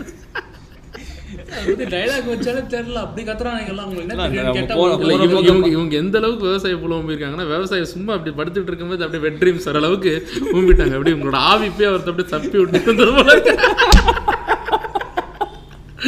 இல்ல போற பக்கம் பார்த்தா விவசாயி பான் கேட்டகரிலாம் நம்ம ஊர்ல ஆமா ஆரம்பிப்பாங்க விவசாய இருக்கு. போன். மோசமா. ஓகே இதுல ஏன்னா you got nice to pick sugar cancer இல்ல இவங்க Uninstall பொங்கல் கார்பரேட் கிட்ட இருந்து காப்பாத்துறமோ இல்லையா? அந்த கன்னிகள்ட்ட இருந்து காப்பாத்துறோம் விவசாயிகள் இல்ல, இவங்க விவசாயம் சரி இவன் ஸ்பெஷல் சொல்லணும். விவசாயி பத்தி ஏதாவது காட்டணும் ஏதாவது அவங்க பண்ண நினைக்கிற படம் பண்றேன்னே வச்சுக்கோ அத இந்த மணிகண்டன் டைரக்டர் இருக்காரு காக்க முட்டை எடுத்தால அவர் வந்து கடைசி விவசாயியா என்ன அது அடுத்து வருது வருது. விஜய் சேதுபதி. விஜய் சேதுபதி வச்சு பண்றாங்க. அது ஃபுல்லா அந்த கிராமத்து சப்ஜெக்ட் அந்த அந்த அந்த அட்மாஸ்பியர் அந்த இதெல்லாம் நடக்குது. ஸோ அந்த கதை நீங்க பண்றீங்கன்னா ஓகே ஃபைன் அதை விட்டுட்டு இங்கேருந்து ஐடி பார்க்குறவங்க அவன் வந்துட்டு விவசாயி ஆகிட்டு வரான் எல்லா வேலையும் விட்டு வரான். இங்க இருந்து அரசியல்வாதி விவசாயி பண்றான். உங்களுக்கு ஒரு ஒரு இது சொல்கிறேன் அந்த படம் பேர் வந்து மஜித் மஜிதி அப்படின்னு நினைக்கிறேன். அந்த அதான் அந்த மஜித் மஜிதியோட சில்ட்ரன் ஆஃப் ஹெவன் படம் இருக்குது அந்த படம் பார்த்தீங்கன்னா உங்களுக்கு வந்து எப்படி வந்து ஒரு சோஷியலான ஒரு மெசேஜ் தான் அது ஆக்சுவலாக சோஷியல் மெசேஜ் அதில் கண்டிப்பாக இருக்கும். ஆனால் கதையோட ஒன்றி போய் ஒரு ஒரு அன்பு பாசம் அப்புறம் அதுக்குள்ளே இருக்க ஒரு அது வந்து அந்த படத்தை வந்து நம்ம எப்படி நான் விவரிக்கிறேன்னு தெரியல. நான் ஏதாவது சொன்னால் ஸ்பாய்லர் ஆயிரும். நீங்கள் பாருங்கள் நீங்கள் கண்டிப்பாக நீங்கள் பார்க்கலனா சில்ட்ரன் ஆஃப் ஹெவன் பார்க்கணும். அதை எந்த அளவுக்கு அது அழகாக அந்த விஷயத்தை வந்து கதையோடு ஒன்றிணைச்சு நம்ம நானும் படம் படம் பார்க்கும்போது கண்ணீரோடு அப்படியே உட்காந்து அப்படியே பார்ப்பேன். அந்த அளவுக்கு அது அவங்க வர வச்சிடுறாரு. ஏன்னா அவர் வந்து விஷயம் தெரிஞ்ச ஆளு. கதைலாம் எழுத தெரிஞ்சிருக்கு. அதனால அதெல்லாம் பண்ணுறாரு அப்படி அது மாதிரி இன்டர்நேஷனல் மூவி டைரக்டர்ஸ் பத்தி பேசுறப்போ பாங் ஜூன் ஹோ கூட கொரியன் டைரக்டர் ஆஸ்கர் வின் பண்ண பேரசைட்ல அவர் படங்கள் கூட அப்படிதான். இந்த கதையோட ஒன்றி தான் வந்து ஸ்னோ பியர்சர் கூட எடுத்துக்கிட்டிங்கன்னா. ஆமாம் அது வந்து டிஸ்டோப்பியன் ஒரு தீம் எடுத்து காட்டுறாங்க. ஏன் டிஸ்டோப்பியன் கான்செப்டே போகிறாங்க டிஸ்டோப்பியன் ஜானர் என்ன சொல்லுது? பேசிக்கலாக ஒரு சம்திங் கோஸ் ராங் இந்த ஃபியூச்சர் இந்த ஃபியூச்சர் செட்டிங் வந்து ஏன் அந்த ஃபியூச்சர் செட்டிங்கில் காணாம போனால் எப்படி இருக்குன்றத வந்து ஏன் எடுக்கிறாங்கன்னா இது மாதிரி நீ கரண்ட்டில் பண்ணாத அப்படிங்கிறது அதோட அர்த்தம். புரியுதா? அவ்வளோதான் இது இப்படி சோஷியல் மெசேஜ்னு ஒன்று சொல்லணும்னா கதையோட ஒன்றி இணைச்சி அதை வச்சிருங்க. ஆனால் அதை விட்டுட்டு தேவையில்லாமல் இந்த அப்படியும் இப்படியும் எடுத்துக்கிட்டு ஏன் இப்போ இப்போ ரீசெண்டாக பாருங்களேன். எனக்கு ரொம்ப பார்த்துட்டு நெஞ்சு வலி வந்து படம் தேட்டருக்கு போய் நெஞ்சு வலி வந்து மட்டும் இல்லை. ஒரு மாதிரி டயர்டாக பாடியை வந்து ஸ்ட்ரெச்சரில் தூக்கிட்டு போகிற அளவுக்கு டயர்ட் ஆயிடுச்சு ஒரு படம். திரௌபதி. ஐயோ இதை நம்ம கிட்ட விட்டுறேன். பேசுனாலே தூரத்துல ஒரு ஆரஞ்சு கலர்ல தெரியுது இல்லை அதாவது அதாவது தூரமா இருக்க ஆரஞ்சு அதாவது திரௌபதி படத்தில் வந்து அவர் இப்போ வந்து மெசேஜ் வந்து விவசாயத்துக்கு கொடுத்து பார்த்துருக்கோம் எல்லாரும் இல்லையா? மெசேஜ் விவசாயத்துக்கு கொடுத்து பார்த்துருக்கோம். வேற இடத்துக்கு இப்போ கொடுப்பாங்க. நைன்டிஸ் கிட்ஸ் கொடுப்பாங்க இந்த கோமாளி கோமாளி கூட கோமாளி. கூட நல்லா இருக்குன்னு தான் நான் சொல்லியிருந்தேன். பட் அது வேற வேற விஷயம். அது வேற Climax. வேற டிபார்ட்மெண்ட் அது கிளைமேக்ஸில் தான் டக்குன்னு ஒரு ரூம் ஊம்பிட்டாப்ல ஆனால் ஆனால் ஆனால் ஓகே ஆனால் இந்த இப்போ விவசாயத்துக்கு மெசேஜ் சொல்கிறாங்க மருத்துவத்துக்கு மெசேஜ் சொல்லி பார்த்துருக்கீங்க. எம்பவர்மெண்ட் உமன் எம்பவர்மெண்ட்டுக்கு இப்படி கோடி வரைக்கும் தான் செடி அப்படின்ற மாதிரி சொல்லி பார்த்துருக்கோம். இப்போ இந்த நாடக காதலுக்கு வந்து நம்ம சொல்லி பார்க்குறோம். அதாவது எப்படி வந்து நான் ஏற்கனவே சொன்ன மாதிரி இந்தியன் படம் எனக்கு என்னதான் பிடிச்சிருந்தாலும் எப்படி எல்லா கவர்மெண்ட் அதிகாரியுமே லஞ்சம் வாங்குறவங்கன்னு சொல்கிறது தப்போ? அதே மாதிரி எப்படி ஒரு பர்டிகுலர் கேஸ்டில் இருக்கவங்க எல்லாருமே வந்து நாடக காதல் பண்ணுறாங்க போயிட்டு ட்ரைனிங் எடுக்கிறாங்க? கேஜி ட்ரைனிங் எடுக்கிறாங்களாம்மா. அதாவது அவங்கள வந்து பொண்ணுங்களை வந்து லவ் பண்ண சொல்லி ஒரு ட்ரெயின் பண்ணி வச்சுருக்காராம்மா. அவங்களுக்கு வந்து இப்போ ஏன்பா பொண்ணு போயிட்டு நீ லவ் பண்ணிட்டு வாப்பா அப்படின்னோடனே உனக்கு வந்து ஒரு எம்மா பைக்கு ஒரு கோல்டு செயின் அப்புறம் நல்ல ட்ரெஸ்ஸு எல்லாம் வச்சு அந்த பொண்ணை வந்து அட்ராக்ட் பண்ணிடு எது ஸ்டார்டர் பேக் மீம் மாதிரி இருக்கு. இல்லை நான் சொல்லலைப்பா. அந்த ஸ்டார்டர் பேக் மீன் போட்டதே மோகன்ஜி சத்திரியன் தான் தான். நான் எதுவும் சொல்லலை. அவர் என்ன சொல்கிறாரு அதாவது அது ஒரு ஒரு பர்டிகுலர் இதை நான் போயிட்டு இது என்னன்னு கேட்டால் இல்லைங்க நான் எந்த சமூகத்தையும் நான் தப்பாக பேசலைங்க. அப்படிங்கிறாரு. ஒன்று ஏங்க நீங்கள் தான் தெளிவாக அப்படி சொல்ல அப்படி சொல்லியிருந்தாலும் என்னப்பா? ஆமாம் அப்படி தான் நான் சொல்லுவேன் அப்படின்றாரு அப்படின்ற மாதிரி அந்த மியூசிக் போடுறவங்களுக்கு டக்குனு என்ன இப்போதான் இப்படி சொல்கிறேன் நான் உடனே அப்படி சொல்கிறேன் அப்படின்ற மாதிரி பண்ணோன்னே கண்ணில் ரெண்டு ஃபயர் எமோஜி இல்ல இது இப்போ இப்போ எனக்கு இப்போ இதெல்லாம் கூட விடுங்க. இப்போ இந்த விவசாய பற்றியெல்லாம் பற்றியெல்லாம் படம் எடுக்கும்போது விவசாயம் இல்லை ஒழுங்கா இல்லாதனால எப்படி அந்த குடும்பம் அழிஞ்சு போச்சுன்னு காட்டும்போது அவங்க ஒரு சாகுபடி வீட்டில் சொத்தெல்லாம் விற்று போட்டிருக்கும் போது சீன் வைப்பாங்க. அது அப்புறம் ஏதோ அந்த சாகுபடி என்ன ஆயிரும்? மழை ஏதோ பெஞ்சு ஏதோ ஒரு இயற்கை டிசாஸ்டர்னால போயிடும் சோத்துக்கு வழி இல்லாமல் யாருக்கும் பணம் கூட ஏதாவது உதவி கூட பண்ணாமல் அந்த குடும்பம் வந்து தூக்கில் தொங்கும். அது இல்ல முன்னாடி மறந்துட்டீங்க. இந்த பேங்க்ல இருந்தோ இல்ல ஆ, அவன் வந்து அவங்கள வந்து வீட்டுக்கு வந்து வந்து அடிச்சு அவங்க பொண்டாட்டி அவங்க கூட படுக்க அனுப்புன்ற அளவுக்கு வந்து நெட்டராறு கான்செப்ட் உள்ள கொண்டு வந்து பேசுவாங்க. இப்போ ஒன்று ஆனால் இதெல்லாம் வந்து ஆமாம் அவனோட பல விதமான உள்ளகெல்லாம் இருந்தாலும் எல்லாத்தையும் முடிச்சுட்டு நேர கோமாளி படம் மாதிரி "ஏய், ஏன்டா நீ எல்லாம் தேட எல்லாம் இது பண்ணுற அப்படின்ற மாதிரி எந்த லோன்காரனும் அப்படி பேச மாட்டான். தரீங்களா இல்லையா? நான் போயிட்டே இருக்கேன். போயிட்டு உங்கள் சிபில் ஸ்கோரில் கை வச்சிடுறேம்மா. இவ்வளோதான் இவ்வளோதான் விஷயம். இதான் உண்மை. இது வெளியே இருந்து ஒருத்தன் என்னடா வாடா அதுவும் அது சங்க தமிழன் இல்லை மேபி மேபி அப்படி பேசுகிறவங்க இருக்கலாம். மேபி இருந்திருக்கலாம். பட் இருந்தாலும் நான் என்ன சொல்கிறேன்னா இந்த இதெல்லாம் தாண்டி இதெல்லாம் தாண்டி அவர் வந்து கடைசி இந்த ஃபேமிலி தூக்கில் தொங்குறத காட்டினானே இப்படி தாங்க விவசாயி பாதிக்கப்படுறான் அப்படின்ற மாதிரி அது வச்சு அது ஒரு ஒரு டேர்னிங் பாயிண்ட் வைப்பாங்க. இந்த எனக்கு திரௌபதியில் அந்த மாதிரி ஒரு சீன் வச்சுருப்பாங்க. நாடகத்தில் எப்படி ஒரு குடும்பம் பாதிக்கப்பட்டுச்சுன்ட்டு எனக்கு ரொம்ப குடும்பம் கா- நாடகத்துல ஒரு குடும்பமே எப்படி பாதிக்கப்படுதுன்னு ரொம்ப அழகாக காட்டியிருப்பாங்க. படத்துக்கு போயிட்டு அந்த சீன் தானே அந்த அதான் வர வர வர வர. அது என்னன்னா அது அது ஊர் தலைவர் இருப்பார். ஊர் தலைவரோட முதல் பொண்ணு வந்து ரிச்சர்ட் ரிஷி வந்து கல்யாணம் பண்ணியிருப்பாரு. ஓகேவா? ரெண்டாவது பொண்ணு தான் தியேட்டருக்கு போயிருக்கும். அந்த பொண்ணை நாடக அதில் பண்ண ட்ரை பண்ணுறா அந்த பொண்ணு மசியலை. ஓகே வேலைக்கே ஆகல. அவனோட என்னதான் அவனோட என்னது என்னது நாடக காதல் guy used chain gold chain it failed நாடக காதல் யூஸ்டு ஆமாம் இஸ் நாட் வெரி எஃபெக்டிவ் ஆமா use memo bike not very effective அப்படின்ற மாதிரி எதுவுமே ஒர்க் அவுட் ஆகல அவன். அப்போ என்ன ஆயிடுது? ஒரு நாள் அவனே டிக்கெட் எடுத்து நீங்கள் தேட்டருக்கு போங்கன்னு அனுப்புகிறான் இந்த கேப்பில் அந்த அப்பா கிட்ட போயிட்டு நேராக வந்து இதாங்க பார்த்தீங்களா ஐயா உங்கள் பொண்ணு ஏதோ கல்யாணம் பண்ணிச்சுன்னு ஒரு நியூஸ் வருதுங்க ஐயா அப்படின்னு. அப்படிலாம் இருக்காது. என் பொண்ணை நான் அப்படி வளர்க்கல. அப்படிங்கிற இல்லை இல்லைங்கய்யா கொஞ்சம் பாருங்கய்யா அப்படின்னு. மேரேஜ் சர்டிஃபிகேட்லாம் இருக்கீங்க என்னன்னு. என்னம்மா என்னையா சொல்கிறேன் அப்படின்னு அதிர்ஞ்சு போயிருக்காரு. முதல்ல காலேஜுக்கு ஃபோன் பண்ணுங்க. ரெண்டு ரிச்சர்ட் ரிஷி அவனோட ஒய்ஃப் திரௌபதிலாம் வராங்க. காலேஜுக்கு ஃபோன் பண்ணால் அதே மாதிரி காலேஜில் இல்லைன்னு தான் சொல்கிறாங்க சரி அப்போ என்ன பண்ணுவீங்க அடுத்து நீங்கள் காலேஜில் இந்த பொண்ணு இல்லை. ஃபோன் பண்ணுவோம் அந்த பொண்ணுக்கே ஃபோன் பண்ணுவேன். இல்லையா? பொண்ணு வந்து ஃபோனை சுவிட்ச் ஆஃப் பண்ணி வச்சுக்கங்க. இல்லைன்னா வீட்டுக்கு வந்து அவன் அப்பயே சொல்லிடுவான் நாடக காதலன். அஹ் அப்படி- அதாவது வானபி நாடக காதலன் டிஸ் டிடன் ஒர்க் அவுட் அது மாதிரி இருக்காங்க. அப்போ வந்து ஃபோன் ஆஃப் வீட்டில் இருந்து தேட்டரில் இருக்கேன்னு தெரிஞ்சு போச்சா அப்படின்னு சொன்னால் அவளும் ஆஃப் பண்ணிடுறா. சரி ந- ஒரு நல்ல தகப்பன். என்ன பண்ணுவான்? பொண்ணு வர வரைக்கும் வெயிட் பண்ணுவான். சரி இல்லையா? ஒரு தலைவரே நீ தானே இருபது பேர் வச்சு தேடு. இவர் என்ன பண்ணாரு? இவர் நேரா பாத்ரூம்குள்ள போயிட்டு நான் இது பாத்ரூம்குள்ள போயிட்டு இது இது பால் டைல் குடிச்சிருவாரு. இல்ல மேபி இருக்கலாம். சாவதானம் போறோம் கடைசி ஒரு கையடிச்சு செத்து போயிருவோம் அப்படின்னு கூட நினைச்சு பண்ணிருக்கலாம். அது மேபி இது வருது சென்சர் காரணங்களால உங்களுக்கு மூவஞ்சி நான் காட்டிட்டு ஆமா இதுல வேற மாமா என்னாச்சு மாமா? சொல்லிட்டு இவன் பாரு இது நிம்மதியா பால் உள்ள இருக்கு ஒரு நாள். பட் அது என்ன கக்கூஸ்ல போய் குடிக்கிறாரு. வெளியில இருந்து ரிச்சர்ட் ரிச்சர் தட்டிக்கிட்டாரு. மாமா என்னாச்சு மாமா? சொல்லுங்க மாமா அப்படின்ட்டு. ஏன்னா அவன் அந்த நேரம் தான் ஃப்ரீயாக இருக்காரு. ரிச் இல்லைன்னா நேரம் வந்து எனக்கு பிடிச்சது மண்டை கொண்டை குண்டை அப்படின்ற மாதிரி ஏதாவது இதை போட்டுட்டு இருப்பான். அந்த இல்ல வச்சு தான் பண்ணியிருப்பாரு. யாருக்கு தெரியும். ஆமா. வேற வேற பொசிஷன் அப்படின்னு சொல்றதும் கீழே வந்து மூவஞ்சி நான் வந்து அதுக்கு இப்படி இல்லைங்க அது அப்படின்னு ஊம்பு கொடுக்குறதும் நல்லா பாகுபலி ஸ்டிக்கர் போடுறதும். இவங்கெல்லாம் கடைசியாக இப்போ ஒன்று சேர்ந்து பெண்களை காப்பாத்துறதும் அடடா ஒரே கூத்தா இருக்கடா அப்படின்ற மாதிரி. உடனே இப்போ என்ன பண்ணிடுறாரு? அவர் வந்து பால்டைல் குடிச்சிடுறாரு. பால்டைல் குடிச்சு அப்படியே வெளியில் வந்து அந்த பொண்ணு அதுக்குள்ளே காலேஜ் முடிச்சுட்டே வந்துடுது வீட்டு வாசல்ல வந்து நிறைய பேர் நிற்கிறாங்க பார்த்து செடி கொடுமையா ஓடி போயிடுச்சு. அப்படின்ற மாதிரி ஓடி போயிட்டா ஏன் இப்போ பேக் எடுத்து வீட்டுக்கு வரா? என்னடா புண்ட கதை? சரி நேராக வந்து அப்பா அப்பா அப்பா நைங் அப்படின்னு தலையை சாஞ்சிருது. என்னடா?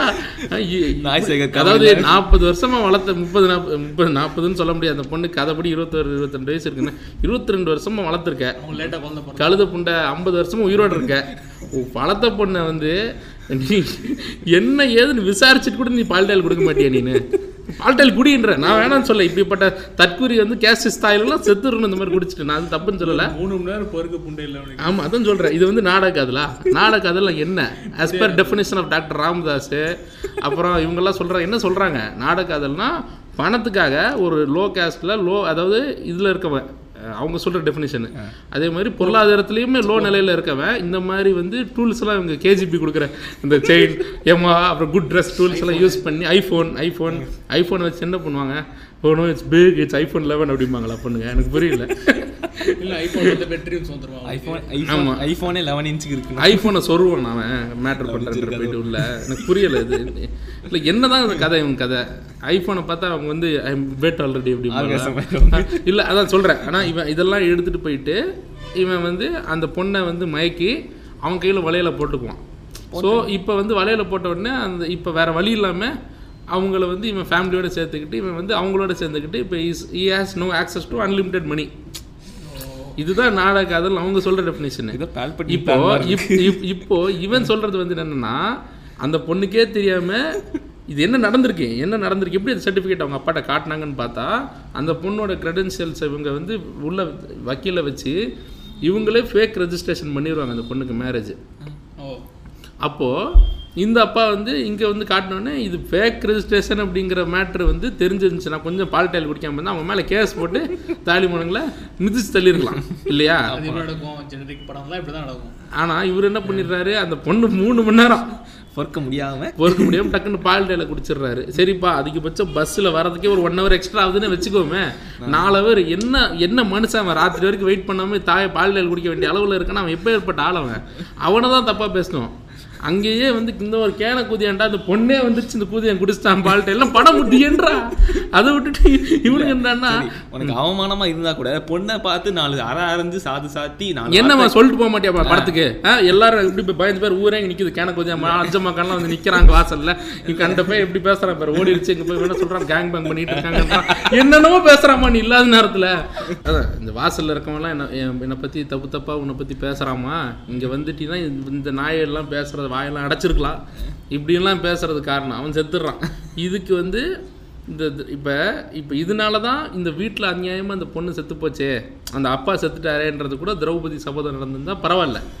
திரௌபதி சபதம் எப்படி நடக்குதுன்னா அதுக்கப்புறம் அவங்க வீட்டில் எல்லாரும் ஏதாவது இந்த கொழுந்தியா இவன் பொண்டாட்டி அப்புறம் இவன் ரிச்சர்ட் ரிச்செல்லாம் ஒரே வீட்டில் தங்குறாங்க. டக்குன்னு ஒரு நாள் என்ன ஆயிடுது எங்க அண்ணா அண்ணா அந்த மாட காதல் பண்ணல அந்த பையன் ஃபோன் பண்ணுறான் அண்ணா என்னையே பிடிச்சி நான் கொல்ல பார்க்குறாங்க நான் பஸ் ஸ்டாண்ட் பல்ல இருக்கணும் நான் காப்பாற்றேன்னு சொல்லிட்டு எஸ் அப்படின்றான் அவன் கட் பண்ண ஃபோனை கட் பண்ணேன் இப்போ நேராக பஸ் ஸ்டாண்ட் நோக்கி இவன் போகிற நேரத்தில் அதாவது இவங்க என்ன காட்டுறாங்கன்னா கதைப்படி இவங்க வந்து காட்டின இது என்னன்னா அந்த ஆள் பார்க்க திருமாவளவன் மாதிரி இருப்பார். திருமாவளவனோ இல்லைன்னா டாக்டர் கிருஷ்ணசாமி மாதிரி தான் இருப்பார் பார்க்க ரெண்டு பேரில் யாராவது ஒருத்தர் தான். ஓகேவா? அவர் காட்டின ப்ரொட்ரையல் அப்படி தான் இருக்குது அது கூட ஒரு வக்கீல் இருப்பான். அவனும் வந்து அந்த கட்சியில் ஏதோ ஒரு பதவியில் இருந்திருப்பான் யாரையோ ரெண்டு பேரை மைண்டில் வச்சிருக்காரு.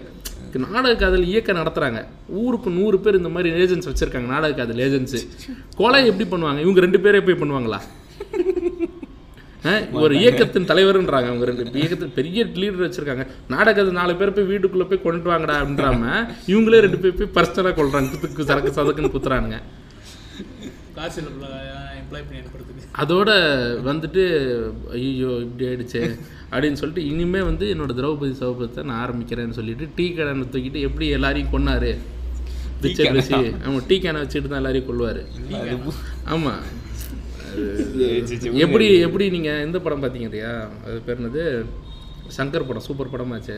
ஐ ஐ. ஐ ஐ படத்துலலாம் பார்த்தீங்கன்னா எப்படி வந்து ஒரு நைட்டான ஒரு இதை மாதிரி ஒரு வண்டி மாதிரி கூப்பிட்டு ஐஸ் வண்டி எடுத்துகிட்டு போய் கொள் அந்த மாதிரிங்க இது உங்களுக்கு புரியல. அவன் ஐஸ் வண்டி மாதிரி இப்போ டீ கடனை எப்படி ஆகிற பாரு. கல்ட்டு இதாக்குறான் அப்படியே அப்படின்ற மாதிரி எடுத்துட்டாரு. தாய்மொழிக்கு அறிவே கிடையாது. நேராக போயிட்டு இப்போ இந்த இடம் தெரிஞ்சுன்னு வைங்களேன் வந்து வாசல்ல வந்து நின்று இது கட் பண்ணுமா? இதை கட் பண்ணு வெட்டு வெட்டு வெட்டு வெட்டுக்கிட்டு இருப்பான் அவன். நேராக போயிட்டு இந்த கலாட்டாவில் போயிட்டு இதே தான் கலாட்டா பண்ணிட்டு இருந்தான் இல்லையா? கலாட்டாவில் தானே போய் கலாட்டா ஆமா. கலாட்டாக்கே ஒரு அர்த்தத்தை கொடுத்தாரு நாங்கள் நாங்களும் நாங்கள் நாங்களும் கலாட்டா ஆரம்பிச்சு இத்தனை வருஷத்துல ஒருத்தன் கூட இப்படி கலாட்டா பண்ணதில்லை அப்படின்ற மாதிரி. கலாட்டா வாசல்லே போய் கலாட்டா பண்ணது புகழ் வந்து மோகன்ஜி என்ன தான் சேரும் வேறு யாருக்கும் சேராது. இல்லை அவன் சொல்ல வர மெசேஜ் பார்த்தீங்களா உங்களுக்கு? மெசேஜுக்கும் அவன் அதுக்கு வைக்கிற காரண புண்டையும் ஒன்றுமே இல்லை. அட்லீஸ்ட் இந்த விவசாயம் கதையாவது நல்லா இருக்கு கேட்குறதுக்கு பார்த்தியா விவசாயத்தில் வந்து சாகுபடி மிஸ் ஆகிடுச்சு இப்போ கடனை தர முடியல. நேராக வந்து என்னடா தரியால் உன் பிள்ளையில தூக்கிட்டு போச்சு. இல்லை பொண்டாட்டி நான் ரெண்டு நாலு பேர்கிட்ட அமுச்சு வச்சிருவா. இல்லை பணத்தை தெரியாதுன்னு ராத்திரியோட மானத்தை காப்பாற்றிக்க அந்த விவசாயி தூக்கு போட்டுக்கிறாங்கிறது கூட ஒரு லாஜிக் முண்டை இருக்குது இந்த முண்டாமல் பால் டைல் குடித்ததில் லாஜிக் முண்டே இல்லை. அது சும்மா வச்சிருந்தா இல்ல அதுதான் சொல்றேன். இல்ல வேற எதுக்காவது உதவும் அது. எதுக்கோ அது இல்ல சும்மா இருக்கு. அது விஷம் தானே அது. வேற எதுக்காவது வச்சிருப்பாங்க. மருந்து செடியில மருந்து அடிக்கிறது தானே வச்சிருக்காங்க. அதே பாத்ரூம் வச்சிருக்கேன் இந்த நாய் சாகிறதுக்குன்னு வச்சிருக்காங்களா? சரி மனசு மாதிரி அவனே செத்துருவான். குடும்பத்துக்கு என்னைக்கு இருந்தாலும் என்ன என்ன உங்க பொண்ணு அந்த எம்மா பைக்காரன் கூட சுத்துது. என்னைக்கு இருந்தாலும் பேட் நியூஸ் வருனே குடிக்க ரெடியா இருந்தேன்னு வச்ச மாதிரியே இருக்கு. அப்போ இன்னொரு கேட்டகரி ப்ரோ சமுத்திரகனி படங்கள். அதான் சாமி. அது ஒரு தனி சப்ஜான்ராவே மாத்திட்டாரு அவர் வேற சமுத்திரக்கனி எப்படின்னா நம்ம வீட்டு பக்கத்துல ஒரு அங்கிள் இருப்பாரு. அந்த அங்கிளை வந்து ஐயோ இந்த ஆள்கிட்ட மாட்டினா தேவையில்லாம பேசிக்கிட்டு கிடப்பானே. எப்பப்பா நீ வேலைக்கு போலியா நீ இன்னும் என்னாச்சுப்பா? கல்யாணம் பண்ணலையாப்பா. நீ என்னப்பா பண்ணிட்டு இருக்க அப்புறம் என்னப்பா? எப்படிப்பா போயிட்டு இருக்கு அப்படின்னு சொல்லிட்டு. பேசிட்டு இருக்கும்போது அப்படியே கையை வந்து கழுப்பு கீழே கொண்டு போவான். இந்த- ஆள்கிட்ட நம்ம எப்படி இருந்தாலும் தப்பிச்சு ஓடி இருக்கோம்டா அந்த மாதிரி ஒரு கேரக்டராக சமத்துக்கு ஆயிட்டார். கொஞ்சம் ஃபஸ்ட்டு நல்லா தான் இருந்தார். அவர் பேசுறது கரெக்டாக தான் இருக்குங்க அதுக்கிட்டு வெறும் பா இதுதாங்க என்னது அப்படின்னு சொல்லிட்டு ஹலோ சமுத்திரன் சார் உங்களுக்கு புது படம் புக்கிங் பண்ணியிருக்கோம் வாங்க சார் என்னோட டைலாக்கு இதாங்க இந்த பண்டில் பிடிங்க. ஃபுல்லாக படிச்சுட்டு வாங்க. இதுதான் உங்களோட ஃபுல்லாக அட்வைஸ் இதில் தேவையான அட்வைஸை நான் கட் பண்ணிக்கிறோம் தேவையான அட்வைஸை மட்டும் வச்சுக்கிறேன்ற மாதிரி ஒரு பண்டில் தூக்கி போட்டுருவாங்க உங்களுக்கு. நான் உண்மையான தமிழுங்க. ஆனால் இருந்தாலும் இந்த இடத்துல ஹாலிவுட்டுக்கு போக விரும்புகிறேன் பேர்ட்ஸ் ஆஃப் ப்ரே படம் பார்த்தீங்களா ஒன்றும் சும்மா தான் இருந்துச்சு படம். இந்த மாதிரி படங்கள் வந்து நிறைய ஹாலிவுட்லயும் எடுக்கிறாங்க. அதாவது வந்து அவங்களோட அஜெண்டாவை வந்து திணிக்கிற மாதிரி. என்ன அஜெண்டா திணிக்கிறாங்க? அதாவது இந்த மாதிரி எல்ஜிபிடி கியூவை சேர்ந்தவங்க தான் நல்லவங்க. அவங்கள எல்லாம் வந்து ஆண்கள்லாம் எதிர்ப்பாங்க.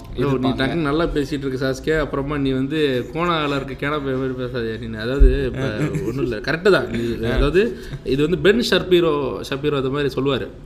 அந்த கூதியம் அப்படி தான் பேசுவான் பென் ஷப்பீரோ என்ன சொல்லுவான்னா அவன் வந்து ஒரு ரைட் விங் எந்தூசியாசிஸ்ட் ஸோ பொதுவாக என்ன பண்ணுவான்னா இவங்க சொல்கிற மாதிரி தான் எப்படி இந்த அவன் என்ன சொல்கிறான் இந்த பெண்கள்லாம் வந்து அதில் அதாவது இப்போ பாரிசாலன் பேசுகிற மாதிரி தான் என்னடா இப்படி நடக்குதுன்னா எல்லாத்துக்கும் யார் தெரியுமா காரணம்? இலும் நாட்டிதான்ற மாதிரி எல்ஜிபிடியை பற்றி மோஸ்ட்டாக பாசிட்டிவாக எடுக்கிற கான்செப்ட்லாம் எடுத்தாலே இது வந்து அவங்களோட சங்க கட்டமைப்பு தான். அது எல்லாத்துக்கும் பணம் கொடுக்குது அப்படின்ற மாதிரி சொல்கிறது ஆனால் அது அது ஆனால் அந்த படத்தில் என்ன பிரச்சனைனா அவங்க எ- அவங்க அவங்கள தவிர இருக்கிற எல்லா ஸ்ட்ரைட் ஒயிட் மேல் அப்படின்னு அவங்க சொல்கிற கேட்டகரியில் இருக்கிறவங்க எல்லாருமே கெட்டவங்களா காமிக்கிறாங்க. அதுதான் த பிரச்சனைன்றது நான். நீங்கள் அதை எடுத்து பாருங்க அந்த படத்தில் ஒரு நல்ல மேல் கேரக்டர் இல்லை ஒரு நல்ல ஒரு சரி ஓகே மேல் தான். சரி நல்ல மேல் கேரக்டர் எங்கேயாவது அந்த யூனிவர்ஸில் இருக்கா? அந்த கதை அந்த அந்த தாத்தா முத கொண்டு வெளியே சாதாரண சைனீஸ் ஃபுட் ரெஸ்டாரண்ட் வச்சிருக்காரு. கிழவன் முத கொண்டு இவங்களை செலவுட் பண்ணி விட்டுறாங்க. ஏன் வந்துட்டு இப்ப நம்ம ஊர்ல இதுக்கு ஒரு இது வச்சிருக்காங்க. விவசாயி இல்லைன்னா நீங்க சொன்னீங்க நாடக காதல். அவங்கெல்லாம் ஒரு இது வச்சிருக்காங்கன்னா அவங்க வந்துட்டு இது மாதிரி மேல்ஸ் மேல்லாம் கெட்டவங்க அப்படின்னு வந்துட்டு இந்த டைரக்டர் இந்த மாதிரி அவங்கள வச்சு பண்றாங்க. இது சோஷியல் மெசேஜ்ல சேராது. ம். ஆனா அவங்க வந்து இந்த விமன் எம்பவர்மெண்ட்ன்ற ஒரு கான்செப்டை தப்பா புரிஞ்சு அதை வந்துட்டு என்ன சொல்லலாம்? இல்ல த- தப்பான மேல் இருக்காங்களான்னா இருக்காங்க. இருக்காங்க. ஏன் இருக்காங்க? ஏன் இல்லையா. மோகன்ஜினா இல்லையா? இல்லையா? ஏ, இருக்காங்க. அது அவரெல்லாம் உயிரும் வாழும் எக்ஸாம்பிளுங்க அவரெல்லாம் இருக்காங்க. தப்பான மேல் இல்லைன்னு சொல்றீங்களா? இப்போ இப்போ இப்போ வந்து தப்பான மேல்லாம் இருக்க தான் செய்றாங்க. அவங்க வந்து நீங்க என்ன சொல்றீங்கன்னா அவங்கள மட்டுமே ஃபோக்கஸ் பண்றதுனால. ஆண்களுக்கே ஒரு கெட்ட பேர் வருது அப்படின்ற மாதிரி எல்லா இந்த இந்தியன் படத்துல நீங்க எல்லாருமே லஞ்சம் வாங்குறாங்க ஜெனரலைஸ் பண்றாங்களோ அதே மாதிரி அவங்க ஜெனரலைஸ் பண்றாங்க அந்த பொதுவா பார்த்து கூட இன்ஃப்ளூயன்ஸ் ஆயிட்டு எங்க அந்த ட்விட்டர்ல நடந்த சம்பவத்தெல்லாம் சொல்ல மாட்டேன் சொல்றாங்க. ட்விட்டர்ல வந்து என்ன சொல்றாங்கன்னா ச- இப்ப சானிக் படம் வந்திருக்கு அந்த படத்துக்கு அடுத்து. சானிக் படம் வந்து ஹோமோஃபோபிக்கா இருக்கு. ஆனா சானியா சானிக் சானிக் சானிக் சானிக் சானிக் படம் வந்து ஹோமோஃபோபிக்கா இருக்கான். அதனால இவங்க அஞ்சு வயசு பையனை கூப்பிட்டு இவங்க வந்து பேர்ட்ஸ் ஆஃப் ப்ரே படத்துக்கு போயிட்டாங்க. அதாவது சானிக் படத்துல ஒரு வார்த்தையும் வரல அப்படி. அதுல ஹோமோபிகா வந்திருக்குன்னு சொல்லிட்டு அஞ்சு வயசு பையனை ஆர் ரேட்டட் படத்தானா பேர்ட்ஸ் ஆஃப் பிரேக்கு கூட்டு இல்ல போயிருக்காங்க அதை அது பார்த்து பையன் என்ஜாய் இதுக்கு இதுக்கு பேர் என்ன தெரியுமா? இது இங்க சொல்ற பஞ்ச பஞ்சாயத்துக்கு பேர் வந்து வேற பேர் இதுக்கு இதுக்கு பேர் ஓக்னஸ் அப்படின்னு சொல்லுவாங்க. ரொம்ப ஓக்கா இருக்காங்க. அதுதான் பஞ்சாயத்தை தவிர்த்து ஊர்ல அதான் சோஷியல் மெசேஜ் வேற எதுவும் கிடையாது. திணிக்கிற சோஷியல் மெசேஜ் இது மாதிரி தான் வரும். இல்லை இப்போ இப்போ நான் என்ன கேட்டிங்கன்னா இப்போ பெரும்பாலான ஆண்கள் இருக்க சமூகத்தில் ஆண்கள் பவரில் இருக்க சமூகத்தில் வந்து எப்படி பார்த்தாலுமே ஆண்கள் கெட்டவங்களா காட்டினாலுமே பிரச்சனை வரப்போகிறதில்ல ஆம்பளைங்களுக்கு. புரியுதா உங்களுக்கு? ஒன்றும் இல்லை ஒரு ஒரு படத்தில் நேராக பொம்பளைங்களை கொண்டு போய் ரேப் பண்ணுற மாதிரியே காட்டிக்கிட்டே இருந்தாலே வெளியே போகாத பண்ணுறாங்க நம்ம ஊர் வீட்டிலலாம் பொண்ணுங்களெல்லாம் பத்தியா ஊர் சரியில்லைம்மா வெளியே அனுப்பாத அப்படின்றவாங்க. ஏன் அது அப்படி சொல்கிறாங்க ஏன்னா ஒரு ஆம்பளை சொல்கிறாரு அது அந்த விஷயத்தை வந்து கட்டமைக்கிற பவரில் இருக்கார். இங்கே வந்து குடும்ப தலைவருக்கு தான் ரேஷன் கார்டு கொடுக்குறாங்க. நான் கருத்து கண்ணம்மா மாதிரி பேசுகிறத நினைக்க வேணாம். நான் என்னோட கருத்தை தான் நான் சொல்கிறேன் okay I believe in strongly இதோட சீசன்ல ரெண்டாவது ரெஃபரன்ஸ் ஆமா. இல்லை ஆனால் உண்மை அதான். ஆண்கள் பெரும்பான்மையாக இருக்க சமூகத்தில் பெண்கள் ஒடுக்கப்படுறது உண்மைதான் அது நீங்கள் நம்புறீங்களோ இல்லையோ ஒது- ஒத்துக்கிறீங்களோ இல்லையோ. ஆனால் என்னதான் பேர்ட்ஸ் ஆஃப் பிரேயர் உங்களை வந்து தப்பாக கட்டதா நீங்கள் சொல்கிறீங்க இல்லையா ஆம்பளைங்கள உங்களன்ற எண்ணியும் தான் ஆனாலும் ஆனாலும் எனக்கும் உங்களுக்கு பாதிப்பு வந்துச்சா? வரலையே. இதுவே ஹார்லிக் இது வரைக்கும் வராது. என்றைக்குமே வராது. நமக்கு அது பிரச்சனையே கிடையாது. இதுவே ஹார்லிக்வின் மாதிரி அந்த ட்ரௌசரையும் இதையும் போட்டு நடிச்சிருந்தா எப்போ எப்படி பாரு தே உண்டை நடிக்கிறா அப்படிம்பாங்க நம்ம ஊரில். நம்ம அந்த கேரக்டரை வந்து கேரக்டராக பார்க்கறது இல்லை. இதுவே அவனுக்கு கிடையாது. சரி இப்போ ஹார்லிக் குவின் ஜோக்கர் எடுத்துக்கோங்க. ம். ஜேரல் லிட்டோவும் இந்த ஹார்லிக் குவினும் வந்துட்டு சூசைட் ஸ்குவாடை வந்த புதுசுல வந்துட்டு ரெண்டு பேரும் ஐடியலைஸ் பண்ணி சுத்திட்டு இருந்தாங்க. ஐடியல் கப்பல் ம் ம் அண்ட் ஹார்லிக் குவின் சொல்லிட்டு அவங்கள வந்துட்டு வர்ணிக்க ஆரம்பிச்சிட்டாங்க. அவன் ஒரு சைக்க புதி அவன் வந்து போட்டு அபியூஸ் பண்ணிட்டு இது இது ரொமான்டிசைசிங் ஃபிக்ஷனல் நெகட்டிவ் கேரக்டர்ஸில் இதை பற்றி நான் அட்ரஸ் பண்ணிட்டேன். ஓகேவா ஆனாலும் அதான் நான் சொல்கிறேன் உங்களோட அதாவது எல்ஜிபிடி கியூ கம்யூனிட்டி வந்து ஒரு மார்ஜினலிஸ்ட் கம்யூனிட்டி அவங்களுக்கு கண்டிப்பாக ரெப்ரசன்டேஷன் வேணும். நீங்கள் என்ன நினைக்கிறீங்க? உங்கள் வீட்டில் நாளைக்கு நீங்கள் போயிட்டு இல்லை இப்போ நான்லாம் ஸ்ட்ரைட் தான். எனக்கு எந்த பிரச்சனையும் இல்லை. ஸ்ட்ரைட்டாக இருக்க உங்க நீங்களும் ரெண்டு பேரும் ஸ்ட்ரைட் தான்? ஓகே ஸ்ட்ரைட்டுங்கிறனால நம்ம யாருக்குமே இப்போ பிரச்சனை கிடையாது. நீங்கள் நாளைக்கு போயிட்டு நான் கே அப்படின்னு சொன்னீங்கன்னா நான் டிரான்ஸ்ஜெண்டர் ஆகணும் போகிறேன் நான் வந்து இந்த ஜெண்டரை நான் வந்து ஜெண்டர் சாப் ஆப்ரேஷன் ஏதோ பண்ணிக்க போகிறேன் நான் எனக்கு வந்து பெண்கள் உடை போல தான் பிடிக்குது அப்படின்ற மாதிரி நீங்கள் ஏதாவது ரெப்ரசன்ஸ் சொன்னீங்கன்னா வீட்டில் கண்டிப்பாக செருப்பால் அடித்து வெளியே அனுப்புவாங்க. அப்படி அனுப்பக்கூடிய வீடுகள் தான் இல்லை ஏற்றுக்கக்கூடிய வீடுகள் இருந்தாலும் பெரும்பாலான வீடுகளில் ஐயோ பையனுக்கு இப்படி ஆயிடுச்சு வாங்க நாளைக்கு மாரியாத்தா கோயிலில் போயிட்டு இது அடிப்போம் வேப்பல் அடிப்போம் அன்னைக்கு பையன் சரியாயிருவாம்பாங்க அது வந்து உள்ளே இருக்க ஹார்மோன் சம்மந்தப்பட்ட விஷயம். It's hard wire in your brain சயின்ஸுன்னு சொன்னால் அவங்க ஒத்து வர மாட்டாங்க. புரியுதா? அப்போ வீட்டை விட்டு துரத்தப்படுறவங்க பல பேர் பல டிரான்ஸ்ஜெண்டர் அதனால தான் எல்லாரும் கடை கடை வாசலில் போய் பிச்சை எடுக்கிறாங்க. அவங்க வந்து அந்த டெடன் சூஸ் தட் வேற வழி இல்லை. ஏங்க உங்களுக்கு பசிக்குதுங்க. நாலு கடையில் போய் கையேந்தி தான் ஆகணும். வேற வழி இல்லை. அப்படி ஒரு நிலைமையில இருக்காங்க. புரியுதா உங்களுக்கு? அவங்களுக்கு வேலை சரிங்க. ஒரு இடத்துல ஹையரிங் அப்படிங்கிறாங்க. வாண்டட் சேல்ஸ் மேன் போடுவாங்க வாண்டட் சேல்ஸ் உமன் போடுவாங்க. வாண்டட் டிரான்ஸ்ஜெண்டர்ஸ்னு போடுவாங்களா? டிரான்ஸ்ஜெண்டர் கடையில் எம்ப்ளாய் பண்ணால் கஸ்டமர் வராமல் ஏறிட்டா ஏறாமல் இருந்துட்டா? அப்படின்னு பயப்படுவாங்க. புரியுதா உங்களுக்கு? அவங்களுக்கு வேற வழி இல்லை. மார்ஜினலைஸ் கம்யூனிட்டியில் இருக்கவங்களையும் உமனையும் அதாவது இதுக்கு வந்து ஒரு இயக்கம் உங்களுக்கு வந்து இப்படி பேசுறதுக்கு பெண் ஆண்கள் ஏங்க இப்படி தப்பாக பேசாதீங்க அப்படின்னு. அது வந்து இப்போதைக்கு அது தேவை இருக்க இருக்க பேச்சு கிடையாது. எப்படி வந்து இந்தியாவில் நம்ம இந்து விஷயத்தை மட்டும்தான் வந்து ப்ரோ ஏத்திஸ்ட் வந்து நிறைய பேர் வந்து ஓட் இது பண்ணுவாங்க. ஷன் பண்ணுவாங்க. ஸ்டேட்ஸ் போங்க. நீ ஏன் ஒரு புக் ஸ்டோருக்குள்ளே நுழைங்களேன் எவ்வளோ புக் ஹிந்துவிசத்துக்கு எதிராக இருக்குன்னு சொல்லிட்டு நீங்கள் பார்க்க முடியும். காரணம் என்னன்னா ஹிந்துவிசத்தில் அந்த ப்ராப்ளம்ஸ் இருக்குது அது it's it's debate for another time but still ஏன்னா இதுவே நீங்கள் வந்து ஸ்டேட்ஸில் போயிட்டு தான் ஒரு புக் புக் ஸ்டோருக்குள்ளே போனீங்கன்னா ஏத்திசம் ரிலேட்டட் புக்ஸில் கிறிஸ்டியானிட்டிக்கு அது அதிகமாக இருக்கும். எதிராக அந்த ஊரில் ஏன்னா அது நைன்டி எயிட் பர்சன்டேஜ் பாப்புலேஷன் வந்து Majority. அங்கே ஆமாம் மெஜாரிட்டி அங்கே இருக்காங்க. இந்த ஊரில் மெஜாரிட்டி இவங்க தான் இருக்காங்க. மெஜாரிட்டியை தான் முதல்ல எதிர்க்கணும். பஞ்சாயத்து பெருசாக அங்கே இருக்கும் ஏன் அப்போ கிறிஸ்டியானிட்டியில் பிரச்சனை இல்லையா? அப்படின்னு ஒன்று அர்ஜுன் சம்பத் நான் கேட்பாரு ஏன் அப்போ இஸ்லாமத்தில் பிரச்சனை இல்லைன்னு சொல்லிட்டு ஹெச்ராஜா சார் கேட்பாரு பிரச்சனை என்ன? ரெண்டுத்துலையும் பிரச்சனை இருக்குது இப்போதுக்கு பெரிய பிரச்சனை தான் பார்ப்பேன். உங்க உங்கள் வீட்டுக்குள்ளே தண்ணி வருது. பேரசைட் பட கிளைமேக்ஸ் மாதிரி. பெரிய ஓட்டையை தாங்க முதல்ல அடிக்கணும். சின்ன ஓட்டையை அடைச்சிக்கிட்டே இருந்தால் பெரிய ஓட்டை வெளியே வந்துக்கிட்டே தான் இருக்கும். பெரிய ஓட்டைக்கு முதல்ல அடித்து அதை லாக் பண்ணி ஆணிலாம் அடித்து சரி பண்ண அப்புறம் தான் சின்ன சின்ன ஓட்டைக்கெல்லாம் போகணும். இப்போ நம்ம அது அது மாதிரி நம்மளும் இப்போ கடைசியாக சோஷியல் மெசேஜ் சொல்கிற மாதிரி ஒரு கட்டாயத்துக்கு வந்துருக்கும் ஆனால் இப்போ பார்த்தீங்கன்னா இப்போ ஃப்ளோ ஃப்ளோ ஃப்ளோ உள்ளே நம்மளுக்கு வந்துருச்சு பார்த்தீங்களா அந்த மாதிரி அந்த படத்தில் மாதிரி கிளைமேக்ஸில் மட்டும் ஃப்ரான்ஸ் இதான் சோஷியல் மெசேஜ் அப்படின்ற மாதிரி சொல்லாமல் நம்ம நம்ம வந்து சோஷியல் மெசேஜ் படங்களை சேட்டையர் பண்ணியிருக்கோம் சரி இப்போ நம்ம சரி நான் ஆரம்பிக்கிறேன் முடியும் சரி நான் இப்போ நம்ம ஆக்சுவலாக இப்போ நம்ம இறுதி கட்டத்துக்கு வந்துட்டோம்.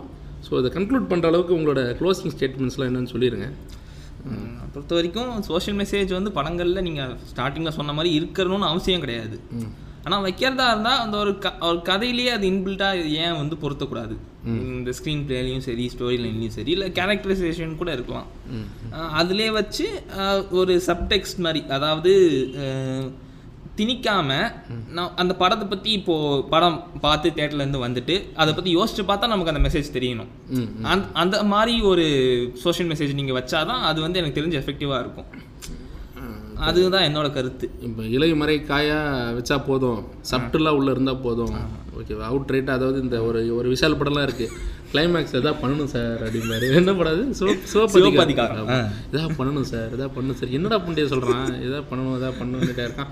அவர் வந்து பின்னால் வரும் அவர் பண்ண போகிற அனகொண்டா வேலைகளை பற்றி இதை சொன்னாரான்றது முன்கூட்டியே ஃபோர் ஷேர் அவர் எனக்கு தெரியல மிஸ்கினுக்கு என்ன பண்ணணும்னு ஆ, அதை நினைச்சாருன்னு இதாக பண்ணணும். கண் ரெட் ஆகுது அப்படியே டேங்க் க்ளோடு ஆனால் இல்லை நான் என்ன நினைக்கிறேன்னா நீங்கள் சொல்கிறது தான் அதாவது கதையோட ஒன்றி இருக்கணும். கதையோட ஒன்றி இருக்கிற அளவுக்கு இருந்தால் நல்லா இருக்கும். இல்லையா? கதையோட ஒன்றியில் நான் ஒரு அவுட் ரைட்டாக ஒரு இது சொல்ல போகிறேன்னா அந்த அளவுக்கு திறமை எழுதுகிற அளவுக்கு உனக்கு திறமை இருக்கணும். ஓகேவா ஒன்று கரெக்டான அளவில் அந்த மெசேஜை சொல்லணும். இப்போ நீங்கள் சங்கர் படம் தான் சங்கர் படம் சொன்ன மாதிரி கரெக்டாக அந்த வந்து எமோஷனை கரெக்டாக பிடிச்சி எழுத தெரியணும். It's all boils falls down to writing அவ்வளோதான் கரெக்டாக கதையை எழுதிட்டா அந்த ஸ்க்ரீன் பிளே கரெக்டாக கொண்டு போயிட்டா பஞ்சாயத்து இல்லை அதே மாதிரி சொல்கிற மெசேஜ் வந்து தெளிவா சொல்லணும். இப்போ இந்த சர்க்கார் படத்துல வந்த மாதிரி தூக்கி போய் நெருப்புல போடு அப்படிலாம் சொல்லக்கூடாது. தூக்கிட்டு போய் நெருப்புல போனா அவனை தான் தூக்கி போய் எடுத்து நெருப்புல போடணும். குண்டை பிரயோஜனம் இல்லாதவன் அவன் படத்தை எடுக்கிறதுக்கே அந்த ஆளுக்கெல்லாம் பிரயோஜனம். மெசேஜ் தப்பா கன்சீவ் ஆகி தப்பான மெசேஜ் தான். அது அதனால வீட்ல எத்தனை பேர் வீட்ல போய் பண்ண பொருள்லாம் அதாவது வீட்டு காலைல அந்த அம்மா குளத்தால போயிருக்கோம். சாயங்காலம் வந்து பார்த்தா என்னடா மிக்சியை காணோம் கிரைண்டரை காணோம் எரிச்சிட்டேன் அப்படிங்கிறான். சோத்துக்கு என்ன பண்ணாங்க அன்னைக்கு? அவ்வளோதான் போச்சு. குடும்பத்துக்கே அது. அது அந்த பாட்டை கேட்டு உட்கார வேண்டியல பட்னியை படுத்து கொடுத்துருக்காங்க பல பேர் வீட்டில் இந்த தாயலிமாவும் கரெக்டாக அதை எழுதிட்டு போயிட்டான். வர்றா எனக்கு வேறண்டா சொல்லிட்டு தூக்கி போட்டு பல பேர் கொஞ்சம் ஆனால் உஷாரா குளிட்டு பெட்லாம் கீழே போட்டு அது மேல தூக்கி போடுறதுனாலாம் அவங்களாம் நைஸ் ஆமா நீ இதையும் பண்ணிட்டு அதே மாதிரி பொருளையும் காப்பாத்திக்கிட்ட இல்லையா? அப்படிதான் இருந்துக்கணும். தவிர்த்து இந்த மாதிரி ஸ்க்ரீன் பிளேக்குள்ள சேஃப்டியை வந்து என்கே இது பண்ணணும் அப்படியே. சரி நான் எண்ட் ஆஃப் த டே என்ன எவ்வளோ சொன்னாலும் அவன் அந்த படத்தெல்லாம் எடுக்க தான் போகிறான் அடுத்து எவ்வளோ இந்த மாதிரி கிளைமேக்ஸ் படம் ஃபுல்லாக ஒரு கதை வந்துட்டு கிளைமேக்ஸில் இதான் ஃப்ரெண்ட் சோஷியல் மெசேஜ்னு வரப்போகிறது மட்டும் கவனிங்க. அதில் தான் அதை நிப்பாட்ட முடியாது. ஆனால் என்ன கேட்டால் சோஷியல் மெசேஜை சொல்லணும் அப்படிங்கிற ஒரு வெறி ஒன்றும் அப்படியே ஒன்றும் வராதிங்க. குறிப்பாக விவசாய ஆவியை போய் விவசாய பூல நிப்பாட்டுங்க. போதும். விவசாயத்தில் ஏதோ ஒரு பிரச்சனை இருக்குன்னு காட்டணுமா? அந்த இதுக்குள்ளே கரெக்டாக கொண்டு போய் காட்டணும். அவனோட ஒருத்தனோட வாழ்வாதாரத்தில் அது எப்படி இன்ட்ரெஸ்டிங்காக காட்டலாம். அது என்ன பண்ணலாம்? அவன் யாரெல்லாம் மீட் பண்ணுறான் அவனோட ஒரு லைஃப் கூட அப்படியே ட்ராவல் பண்ணுற மாதிரி ஸ்க்ரீன் பிளே இருக்கா? இருக்கு. அதை விட்டுட்டு ஜெயம் ரவி நடந்து வராரு. பூமி ட்ரெயிலர்லாம் பார்த்தீங்கன்னா பின்னாடி பாம் வைக்கிறாங்க. அந்த கலர் பாம்லாம் அப்போ விவசாய நிலத்தை அப்படியே அவ்வளோதான் கிழிச்சிட்டாங்க அதையே. விவசாய நிலத்துக்குள்ளே போயிட்டு இவன் வந்து கலர் பாம் வரதுக்காக நாலு பேர் பாம் வச்சு ட்ரெய்லருக்காகவே விவசாய படமே எதை காப்பாற்றுறதுக்காக விவசாயத்தை காப்பாற்றுறதுக்காமா பூமியை பற்றியாமா பூமியிலே பாம் வச்சிட்டாங்கனால இனிமேல் அந்த இடத்துல ஏதாவது விளைய போட முடியுமா புண்டை அது மாதிரி கரெக்டாக என்ன பண்ணுறாங்கிறது set your priority straight okay ஒழுங்காக ப்ராப்பராக அதை பண்ணணும்னு அவங்க நினைக்கணும். அவங்க வந்து மெசேஜ் சொல்லணும் அப்படிங்கிறத விட நல்ல ஒரு கதையை முதல்ல சொல்லணும். அப்புறமா தப்பு இல்லை எடுத்து வாயில மட்டும் வைக்காதீங்க.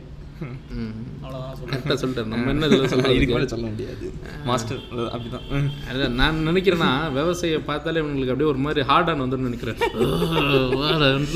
விவசாயம் அப்படிமாங்க போல இருக்கு.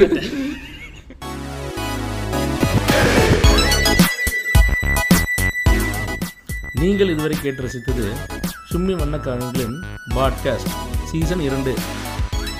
வழங்குவோர் ஆசிரம செஞ்சு மற்றும் உச்சியா மாதிரா. இணைந்து வழங்குவோர் லீ வில்லேஜ்